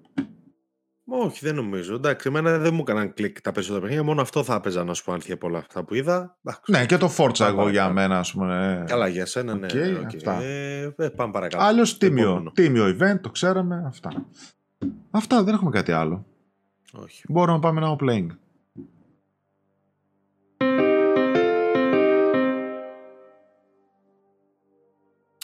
Λοιπόν, ποιος θα ξεκινήσει; Εσύ. Εγώ, λοιπόν, εγώ να ξεκινήσω; Θα ξεκινήσω από το Dead Space, α, γιατί α, θα πω πολύ λίγα πράγματα. Το έχω παίξει δύο ώρες. Μας ήρθε σήμερα που γράφουμε την εκπομπή. Μπήκα επίτηδες να προλάβω να παίξω όσο μπορώ για να αποκτήσω κάποια άποψη. Τα reviews βγήκανε ε, στο εξωτερικό φυσικά. Στην Ελλάδα την Παρασκευή δόθηκαν οι κωδικοί. Τα πήγε εξαιρετικά. Έχει 89, 90, Metacritic κάπου εκεί. Νομίζω 89. Ναι, 89 στο PlayStation, 90 στο Xbox κάπου εκεί νομίζω θυμάμαι. Βέβαια τα περισσότερα reviews είναι στο PlayStation. Ε, όλοι μιλάνε για ένα εξαιρετικό remake με κάποιες μικροπροσθήκες α, μέσα κυρίως στο lore, όχι ότι αλλάζουν ιστορία, ότι δίνουν κάτι άλλο. Α, το εκδιάζουν πολύ καλά, μια χαρά, επιτέλους χάρηκα για αυτό που θα παίξω, γιατί είχα παίξει αρκετές μετριότητες τώρα, τελευταία, και μπορώ να πω ότι οι πρώτες δύο ώρες του με έχουν εξητάρει ήδη. Βέβαια και το καλή σου το ξεκίνησε καλά, αλλά εδώ πέρα φαίνεται η διαφορά. Ναι, επίσης εδώ ξέρεις τι παίζει όμως. Ε, θέλω να σου πω ότι ε, δε, ε, το ξέρεις το Dead Space και το original να παίζεις πάλι μια χαρά θα περνούσε. Ναι, αυτό ακριβώς. Okay. Δηλαδή, καταρχάς ξεκινάμε, ο χαρακτήρας μιλάει, ο Κλάρκ Ισακ, έτσι, το οποίο στο πρώτο δεν μιλούσε. Ε, το παιχνίδι τεχνικά έχει φτάσει στο τώρα, βασικά στο τώρα. Τα γραφικά του είναι πάρα πολύ καλά. Είναι πάρα πολύ ωραία, τα εφέ του, όλα λεπτομέρεια κτλ. Αλλά π.χ. το καλύτερο protocol είναι πολύ πιο next gen παιχνίδι και με το ray tracing που έχει και με τα animation και με τα πρόσωπα και τις υφές του είναι πολύ πιο όμορφο παιχνίδι. Το Dead Space είναι ένα πάρα πολύ όμορφο παιχνίδι αλλά δεν θεωρώ ότι είναι ένα PlayStation 5 next gen παιχνίδι. Θα μπορούσε δηλαδή να βγει και σε ένα PlayStation 4 θεωρώ. Με λίγο πεσμένη ανάλυση με κάτι άλλο. Δεν θεωρώ ότι είναι ένα PlayStation 4,5 παιχνίδι κάπου εκεί. Δεν είναι τόσο εντυπωσιακό τεχνικά όπως ήταν το δεκαλίστο protocol. Από εκεί και πέρα όμως παραμένει πανέμορφο ο τεχνικός τομέας και τα υπόλοιπα γύρω-γύρω το εκθιάζουν, ακόμα, το, μεγα, το, το, το εκθιάζουν στα μάτια μου ακόμα περισσότερο. Έχει εξαιρετικό 3D audio. Δηλαδή, παιδιά, παίξτε το μόνο με ακουστικά αυτό το παιχνίδι. Καταρχάς έχει performance mode στα 60 FPS. Ξεκινάμε από εκεί, όπου ρίχνει λίγο τα γραφικά. Εγώ το παίζω στο quality mode, το οποίο μαζί με VRR τρέχει μια χαρά, δεν φαίνεται 30, φαίνεται καλύτερα, ξέρεις, αυτό το συνηθισμένο. Ε, και νομίζω ότι εκεί θα το τερματίσω γιατί μια χαρά μου φαίνεται, γρήγορο το παιχνίδι. Ε, φανταστικό 3D audio, φανταστικό. Γιατί το παιχνίδι περνάει πάρα πάρα πάρα πολύ καλύτερα, σκάλες καλύτερα, το... την πυκνή αυτή ατμόσφαιρα και το χώρο στοιχείο που δεν είχε το δεκαλίστο.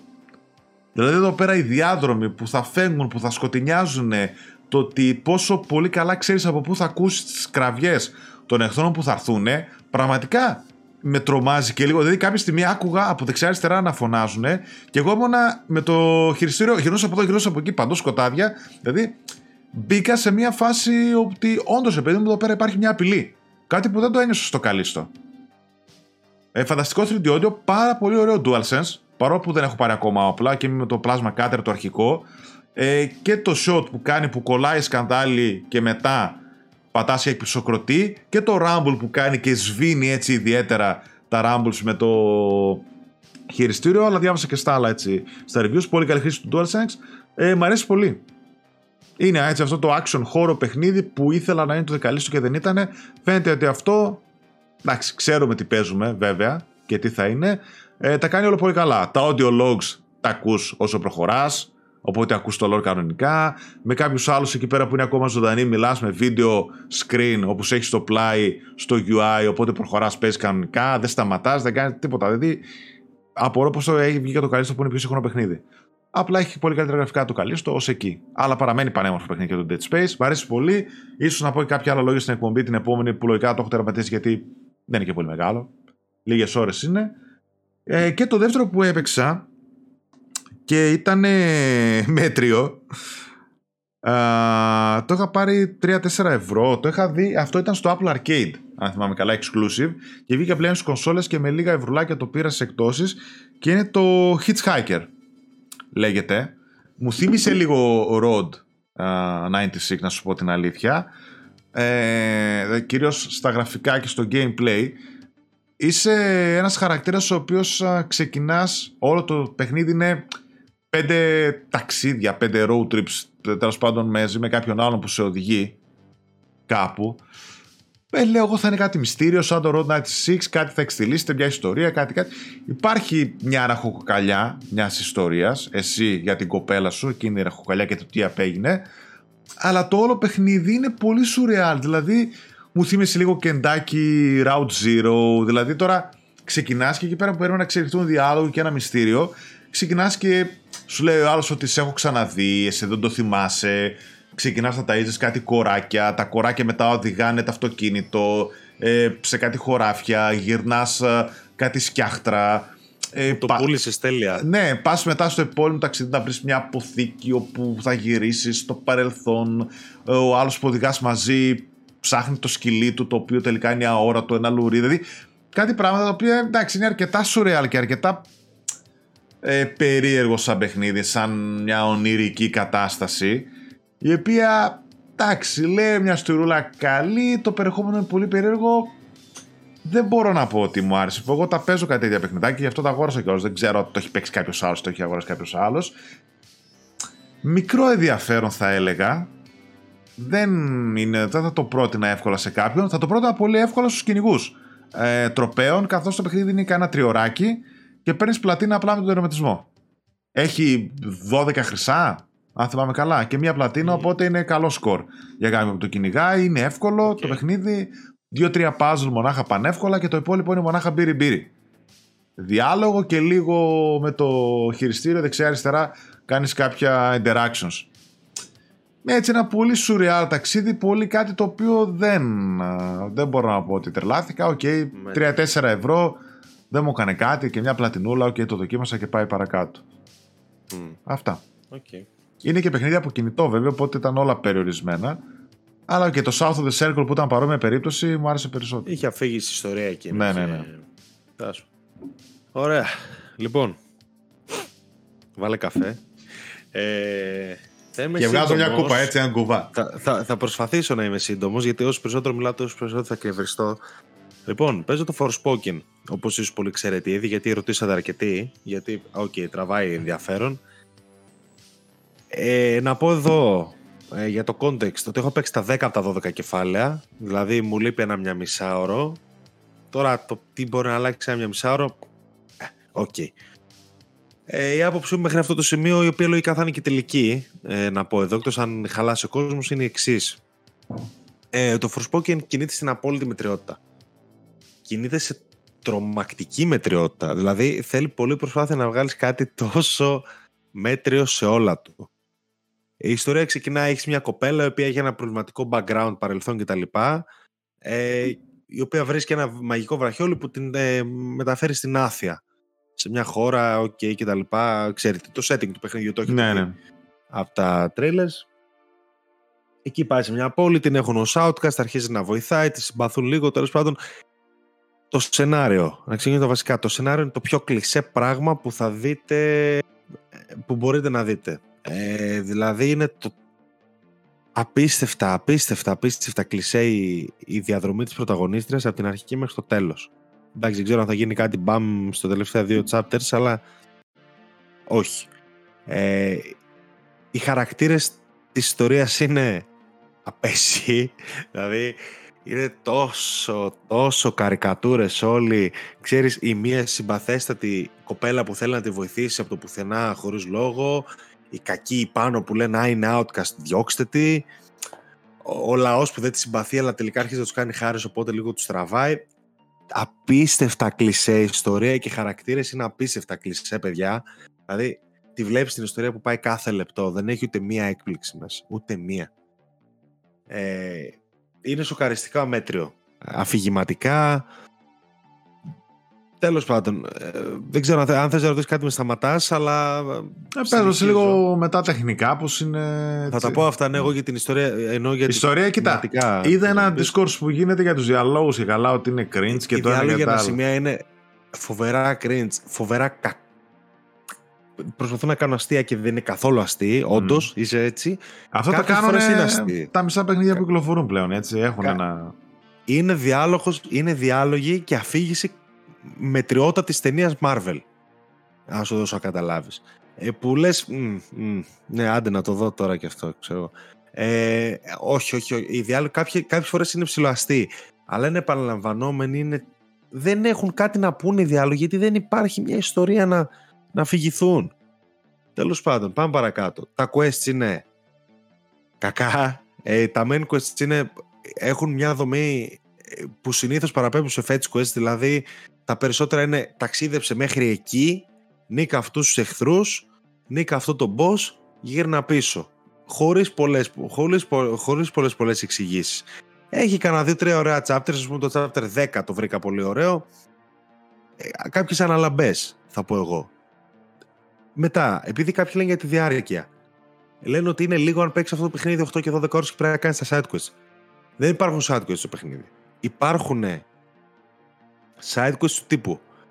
Αυτή έχει μια μανία με τις γάτες. Υπάρχουν 9 από τα 20, υπάρχουν 21 side quests. Τα 9 από τα 21 side quests είναι να, να ακολουθήσεις τις γάτες. οι οποίες γάτες πάνε από εδώ σε μια απόσταση 200 μέτρων. Και σε απλά πας από πίσω περπα, ε, περπατώντας. Αυτό. Και σου δίνουν ένα, μια ανταμοιβή. Και αυτό θεωρείται side quest. Ε, τα, τα side quest είναι πάρα πολύ μικρά. Είναι, δεν έχουν να δώσουν τίποτα στην ευρύτερη εικόνα. Ε, μιλάω και με τον Βασίλη Τατσιόπουλο παράλληλα, γιατί ήθελα να δω αν είμαι εγώ παρανοϊκός. Αλλά από ένα σημείο τα σταματήσαμε και δεν να κάνουμε side γιατί δεν, βγάζει, δεν, δεν, είχε, δεν, δεν αξίζω ναι, ναι, αυτή την αντιμετώπιση στη ζωή μου, ό,τι και αν έχω κάνει, όποιο, όποιο και αν έχω βλάψει. Δεν κάνουν τίποτα, δεν δίνουν τίποτα. Είναι απλά πραγματάκια πεντάλεπτα, ούτε διάρκεια προσθέτουν τίποτα. Άρα, side quests, απίστευτο fail. Τα main quests, OK. Okay. Πάμε παρακάτω ε, έχει μια ωραία μάχη, η οποία εμπλουτίζεται στη συνέχεια. Αυτό είναι το δυνατό του σημείο, θεωρώ. Από την αρχή έχει ψηλό ενδιαφέρον η μάχη. Βέβαια, κουράζει πολύ γιατί είναι στο R2, το οποίο έχει adaptive triggers δυνατά. Και από όσο μετά κουράζεσαι. Γιατί συνήθως για να γίνει, πατάς σπαμάρι R2. Κουράστηκα. Και όχι με την καλή έννοια. Η υλοποίηση του DualSense έχει haptic, έχει adaptive, αλλά επειδή είναι εκεί η μάχη, εγώ κουράστηκα λίγο να το χρησιμοποιώ. Να σου πω την αλήθεια. Παρ' όλα αυτά η μάχη εμπλουτίζεται σιγά σιγά, έχει ενδιαφέρον, δεν κουράζει. Δηλαδή οι διάφορες μάχες, επειδή έχει ωραία particle effects και τέτοια και από εδώ και από εκεί, είναι μια χαρά οι μάχες. Θεωρώ ότι είναι δυνατό του σημείο. Το άλλο δυνατό του σημείο είναι το traversal στον κόσμο, με όλο αυτό το flow το πολύ ωραίο που έχετε δει και εσείς, το που τρέχει, ξέρω εγώ, και πηδάει, κάνει ράνι. Πάρα πολύ ωραία μετακίνηση, από τις καλύτερες ε, που έχω δει, μπορεί. Ε, αλλά το θέμα είναι ότι ο ανοιχτός του κόσμου είναι τόσο άδειος και τόσο. Δεν έχει ενδιαφέρον. Δεν έχει κανένα ενδιαφέρον ο ανοιχτός του κόσμου. Ο ανοιχτός του κόσμου είναι ένας ανοιχτός κόσμος Ubisoft με την έννοια ότι έχει κάποια τύπου towers για να καθαρίσεις ένα τύπου fog. Έχει κάποια τύπου dungeons, στα οποία απλά μπαίνεις, πηγαίνεις μια ευθεία 10 λεπτά και πολεμάς εχθρούς. Και από εκεί πέρα έχει collectibles μόνο. Δεν έχει κάτι άλλο. Δεν θα βρεις, ξέρω εγώ, NPCs να σου δώσουν κάτι που δεν περιμένεις. Δεν έχει καμία έκπληξη ο κόσμος. Είναι, είναι default είναι default κόσμος. Σε φάση πήραν ένα κακέκτυπο κόσμο και λένε εδώ θα γίνει ιστορία. Υπάρχει εξήγηση με την έννοια ότι κάτι παίζει στο Forspoken στην Άθεια όπου έχουν πεθάνει τα πάντα γύρω. Το οποίο και είναι θέμα σεναριακό, δεν θα το πω. Αλλά αυτό δεν το κάνει λιγότερο βαρετό. Δηλαδή, η περιήγηση στον κόσμο είναι βαρετή. Πηγαίνεις από μέγκο σε μέγκο. Δεν έχει νόημα να κάνεις τίποτα άλλο ενδιάμεσα. Τίποτα όμως. Ε, αυτά ε, και τώρα για τα τεχνικά. Τι, τι πήγε τόσο στράβα, πες για τα τεχνικά, τέλος πάντων. Από ναι. και για τεχνικά. Έχει τρία modes. Έχει performance, quality και ray tracing. Ε, ποια διάλεξη. Επίσης έχει VRR. Έχει 120 FPS mode, ρε παιδί μου, και καλά ενεργοποιεί το VRR. Καμία από τα, κανένα από τα τρία δεν είναι το ιδανικό. Δηλαδή, καταρχάς και τα τρία τέτοια έχουν drops. Και τα τρία modes. Επίσης, ακόμα και στο performance, ας πούμε, αν βάλεις και ενεργοποιήσει και τα 120 Hz, πάλι 60 πιάνει. Δηλαδή δεν είναι ότι πάει παραπάνω. Ε, δηλαδή είτε πάρεις quality και ray tracing, είτε πάρεις performance, θα πέφτουν αντίστοιχα από τα 30 στα 25 στα 22 και αντίστοιχα από τα 60 στα 50 στα 45. σε συγκεκριμένες περιοχές. Δηλαδή είναι συγκεκριμένες περιοχές που πέφτουν. Ναι, ναι. Ε, και σε κάποιες μάχες επίσης. Δεν με βόλεψε κανένα από τα τρία απόλυτα. Δηλαδή δεν θεωρώ κανένα από τα τρία ότι είναι απόλυτα ικανοποιητικό. Εγώ το παίζω σε quality με VRR, κάτι τύπου 4K30, 4K40, ε, το οποίο δεν με ενοχλεί, αλλά αυτό το παιχνίδι θέλει 60. Το θέμα ποιο είναι; Στο 60 η ανάλυση φτάνει μέχρι και 720p ένα σημείο. Και είμαι σε βάση, κάτσε ρε. Switch παίζω. ε, δηλαδή, κανένα από τα τρία δεν είναι καλό. Επίσης, έχει ένα φοβερό, είναι φοβερά αργό το παιχνίδι από ποια έννοια. Τελειώνει ένα cutscene και μέχρι να σε αφήσει να παίξεις, χωρίς να γίνεται κάτι, περνάνε 10 δευτερόλεπτα. Καταλαβαίνετε τώρα, σου λέω. Έχει τελειώσει το cutscene και θες να πάρεις το χαρακτήρα να προχωρήσει και 10 δευτερόλεπτα, σαν να φορτώνει το παιχνίδι το επόμενο σημείο. Ενώ τα loading είναι απίστευτα γρήγορα, ίσω δει κάνει φοβερή δουλειά. Δηλαδή, fast travel κάνεις παπ, στραπιά. Φοβερό αυτό. Είναι αργό το παιχνίδι. Θες να σκυπάρεις διάλογο. Έχει lag ενός δευτερολέπτου. Σε φάση για ένα δευτερόλεπτο παπ, κολλάει εικόνα και μετά σε πάει παρακάτω. Είναι λες και είναι παιχνίδι PS3. Πραγματικά είναι λες και είναι παιχνίδι PS3. Είναι, έχει κακό optimization, έχει χαμηλά textures. Τα μοντέλα των χαρακτήρων είναι PS3 άντε αρχές PS4. Το, το facial animation δεν είναι καλό. Τίποτα, δυστυχώς. Έχει κάποιες πολύ όμορφες περιοχές. Αλλά OK, okay, άμα να κάθομαι ακίνητο για να μην πέφτει τα frames και να κοιτάω έτσι το, το background. Α, δε, ωραίο αυτό. Το, ε, τι να το κάνω. Παιχνίδι παίζω. Δεν βλέπω Google Search φωτογραφίες, spoken screenshots. Τέλος πάντων, πήγαν λάθος με αυτό το παιχνίδι. Πήγαν πάρα πολλά λάθος με αυτό το παιχνίδι. Ακόμα και αν είχε άλλο ένα χρόνο να βελτιωθούν τα τεχνικά, το optimization κτλ. Στερείται περιεχομένου και στερείται πολύ σημαντικού περιεχομένου. Δηλαδή είναι ένα open world RPG με ιστορία 8 ώρες. Είναι ένα open world RPG με side quests τα οποία περιορίζονται σε 5 λεπτέ διαδρομές χωρίς ουσία. Ένα open world RPG χωρίς open world να εξερευνήσεις, χωρίς πράγματα να κάνεις στον ανοιχτό κόσμο. Με βαρετούς χαρακτήρες, μανιαρή ιστορία. Δεν βρήκα κάτι να μου αρέσει το Forspoken.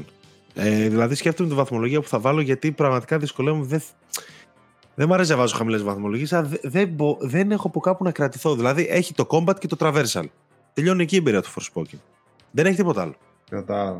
Δυστυχώς. Έχει και ένα ωραίο voice acting της πρωταγωνίστριας, από εγώ, αλλά ok, okay, μέχρι εκεί. Δεν, δεν είναι καλό παιχνίδι. Δυστυχώς δηλαδή βλέπω κάποιους να προσπαθούν να υπερασπιστούν με νύχια και με δόντια, το οποίο είναι καλύτερο από το να προσπαθείς να κράξεις με νύχια και με δόντια, αλλά πραγματικά δεν υπερασπίζεται αυτό το παιχνίδι εύκολα. Είναι απα, απα, απίστευτη μετριότητα. Είναι είναι Ubisoft και είναι κακής ποιότητας Ubisoft. Δεν είναι ένα μέτριο Far Cry, είναι ένα κακό Far Cry.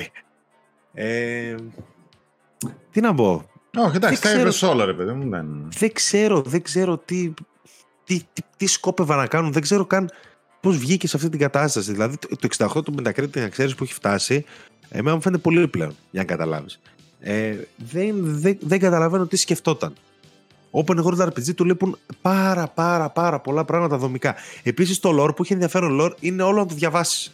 Κάθε φορά που κάνεις κάτι, σου πετάει τρεις σελίδες lore. Κάτσε διαβασέ το, δεν στο λέει κανένας. Δεν θα το δεις κάπου, δεν θα το διαβάσει οργανικά. Θα πατήσεις tab και θα πας στο archive. Α, μ, α, μ, Πολύ ωραία, μπράβο. Ε, και ωραία, ωραία. Κανένας δεν το κάνει αυτό, ναι. κλασικά. Όχι, ε, δεν το, εννοείται δεν το κάνουμε. Κόψουμε mm. το χέρι. Δεν έχει, και έχει ενδιαφέρον lore, γιατί λίγο που το έκανα έχει ενδιαφέρον πληροφορίε. Δεν το κάνουμε. Βιβλίο διαβάζω. Όχι, το Forspoken είναι φοβερά μέτριο. Δεν έχει τα λεγόμενα saving graces. Δεν έχει κάτι να ξεχωρίζει και να πεις ότι έστω για αυτό το ρημάδι θα το πάρω και θα το παίξω. Κακό. Ε, απογοητευτικό. Τελικά οι φόβοι μας ε, επειδή δεν έδωσε και τους κωδικούς κτλ. επιβεβαιώνονται. Δεν περνάω καλά με το παιχνίδι, δηλαδή το βγάζω ίσα για το review, αλλιώς ε, δεν ξέρω αν θα το έπαιζα. Τι να σου πω, μου φαίνεται ότι είχε τόσο προοπτική αυτός ο κόσμος, η άθεια ως άθεια με το μύθο της και το lore της, και έχουν ένα τόσο νεκρό περιεχόμενο. Αυτά τα ρομποτικά, ξέρεις, με τους NPCs που μιλάς έτσι. Μιλάν, μιλάς, μιλάς, μιλά. PS3. Κρίμα, κρίμα, κρίμα. Κρίμα, κρίμα. Ναι. Κατάλαβα. Πήγαν πάρα πολλά λάθος. Πάρα πολλά λάθος. Ε, δεν στο προτείνουμε τίποτα. Δηλαδή μου λέει κάποιος το κοσάρικο το παίξω. Εγώ θα σου πω όχι. Άστο να μπεις στο plus. Και δεν το λέω συχνά αυτό. Δεν έχει κάτι να κρατηθείς. Πάρε ένα open world RPG παίξει. Υπάρχουν 4.000 open world RPG. Πάρε παιχνίδια που έχω κράξει κατά καιρούς. Πάρε το Days Gone χίλιες φορές. Πάρε κάτι. Όχι, μην το παίρνεις στο φως αλήθεια. Sorry, παιδιά. Κάποιοι το πήραν, έδωσαν λεφτά. Το καταλαβαίνω, είναι άσχημο. Εμένα δεν... Μακάρι να αρέσει τον κόσμο. Έχω δει κάποιους που τους αρέσει. Αλλά δεν θέλω να έχουμε τόσο χαμηλά στάνταρ σαν gamers. Αλήθεια στο λέω. Δηλαδή είναι στενάχωρο να προσπαθούμε να υπερασπιστούμε αυτό το παιχνίδι μόνο και μόνο επειδή είναι αποκλειστικό του PlayStation. Και επειδή έχει συμφωνία sorry με τις Κορέε, επειδή κάποιοι το κάνουν αυτό, δεν πάει έτσι. Δεν, δεν ε, προφανώς δεν πάει έτσι. Απλά πήγε, yeah. πήγε κρίμα η αποκλειστικότητα. Δεν ξέρω τι είδαν στη Sony και είπανε αυτό το θέλουμε για αποκλειστικό. Είναι Μπορεί να ήταν κάτι να ήταν σε μια πρώιμη καλύτερη κατάσταση έτσι, αλλά κάτι φαίνεται ότι πήγε στραβά με το παιχνίδι και πήγαν όλα λάθος. Ναι. Θα καταποντιστεί και η τιμή του, θα καταποντιστεί νομίζω γενικότερα. Δεν είναι παιχνίδι που μπορεί να συζητήσει κάποιος κάτι γι' αυτό. Δεν, δεν έχουμε κάτι να πούμε ότι στην ιστορία του, στο design του τίποτα. Είναι ένα βαρετό, ένα bland, ένα μονότονο 12ωρο.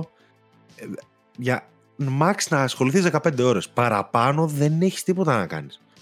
Είναι επαναλαμβανόμενο, είναι κουραστικό, είναι βαρετό. Sorry, αυτή είναι η άποψή μου και εγώ το περίμενα το Forspoken και να το πίστευα μέχρι τελευταία στιγμή.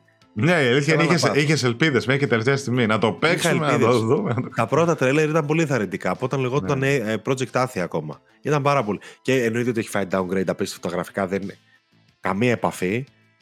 Τέλος πάντων, πάμε παρακάτω. Ξεχάστηκε ήδη το Forspoken. Ε, καλύτερα παίξει το Dead Space ή τις παιχνιδάρες που το Φλεβάρι. Κρίμα, κρίμα, κρίμα. κρίμα. Μάλιστα. Και είδα κάποιος στο Twitter που ασχολήθηκαν 50 ώρες. Δεν ξέρω πώς μπορείς να ασχοληθείς 50 ώρες. Δεν ξέρω τι κάνουν. Βόλτες γύρω-γύρω. Δεν έχω ιδέα. Είναι, είναι ελάχιστες οι δραστηριότητες που έχει. Δεν, είναι, δεν έχει κάτι να κάνεις. Τέλος πάντων. Ναι. Μάλιστα. Ωραία. Ε, πρόταση δεν έχω. Δεν, για βιβλίο, για ντοκιμαντέρ, για ταινία δεν πρόβω κάτι να δω κάτι άλλο έτσι να έχω προτείνει στα παιδιά. Οπότε θα επαναλάβω τον διαγωνισμό μας πριν κλείσουμε. Να πούμε, παιδιά, ότι δίνουμε δώρο ένα κωδικό του δεκαλή στο protocol. Και το μόνο που έχετε να κάνετε είναι subscribe στο κανάλι, να πατήσετε like στο βίντεο, να αφήσετε ένα σχόλιο για να το μετρήσουμε ως συμμετοχή και προαιρετικά share στα social media τα δικά σας με hashtag PSAddict για να πάρετε μια έξτρα συμμετοχή. Την επόμενη Κυριακή ο νικητής θα ανακοινωθεί στην εκπομπή. Αυτά και ευχαριστούμε πάρα πολύ που μας είδατε που ακούσατε την εκπομπούλα έως τέλος, ειδικά όσοι την ακούτε, σας ευχαριστούμε διπλά. Φίλε Άλεξ, να είσαι καλά. Τα λέμε στο επόμενο. Και μη χειρότερα θα πω, και μη χειρότερα. Φίλε, δε, δε. Σ' άκουγα στο δεφορσπό και ρίγησε η καρδιά μου. Και μη χειρότερα. Άσχημα. Κάθε πρωί ξυπνάω και ξέρω ότι πρέπει να ανοίξω κονσόλα. Περνάω άσχημα. Θα κολλήσω βαρέα, θα κολλήσω βαρέα και θηκινά. Μην στεναχωρήσει καθόλου. Πάμε. αυτά. Φιλάκια, παιδιά. Άλεξ, τα λέμε. Bye bye.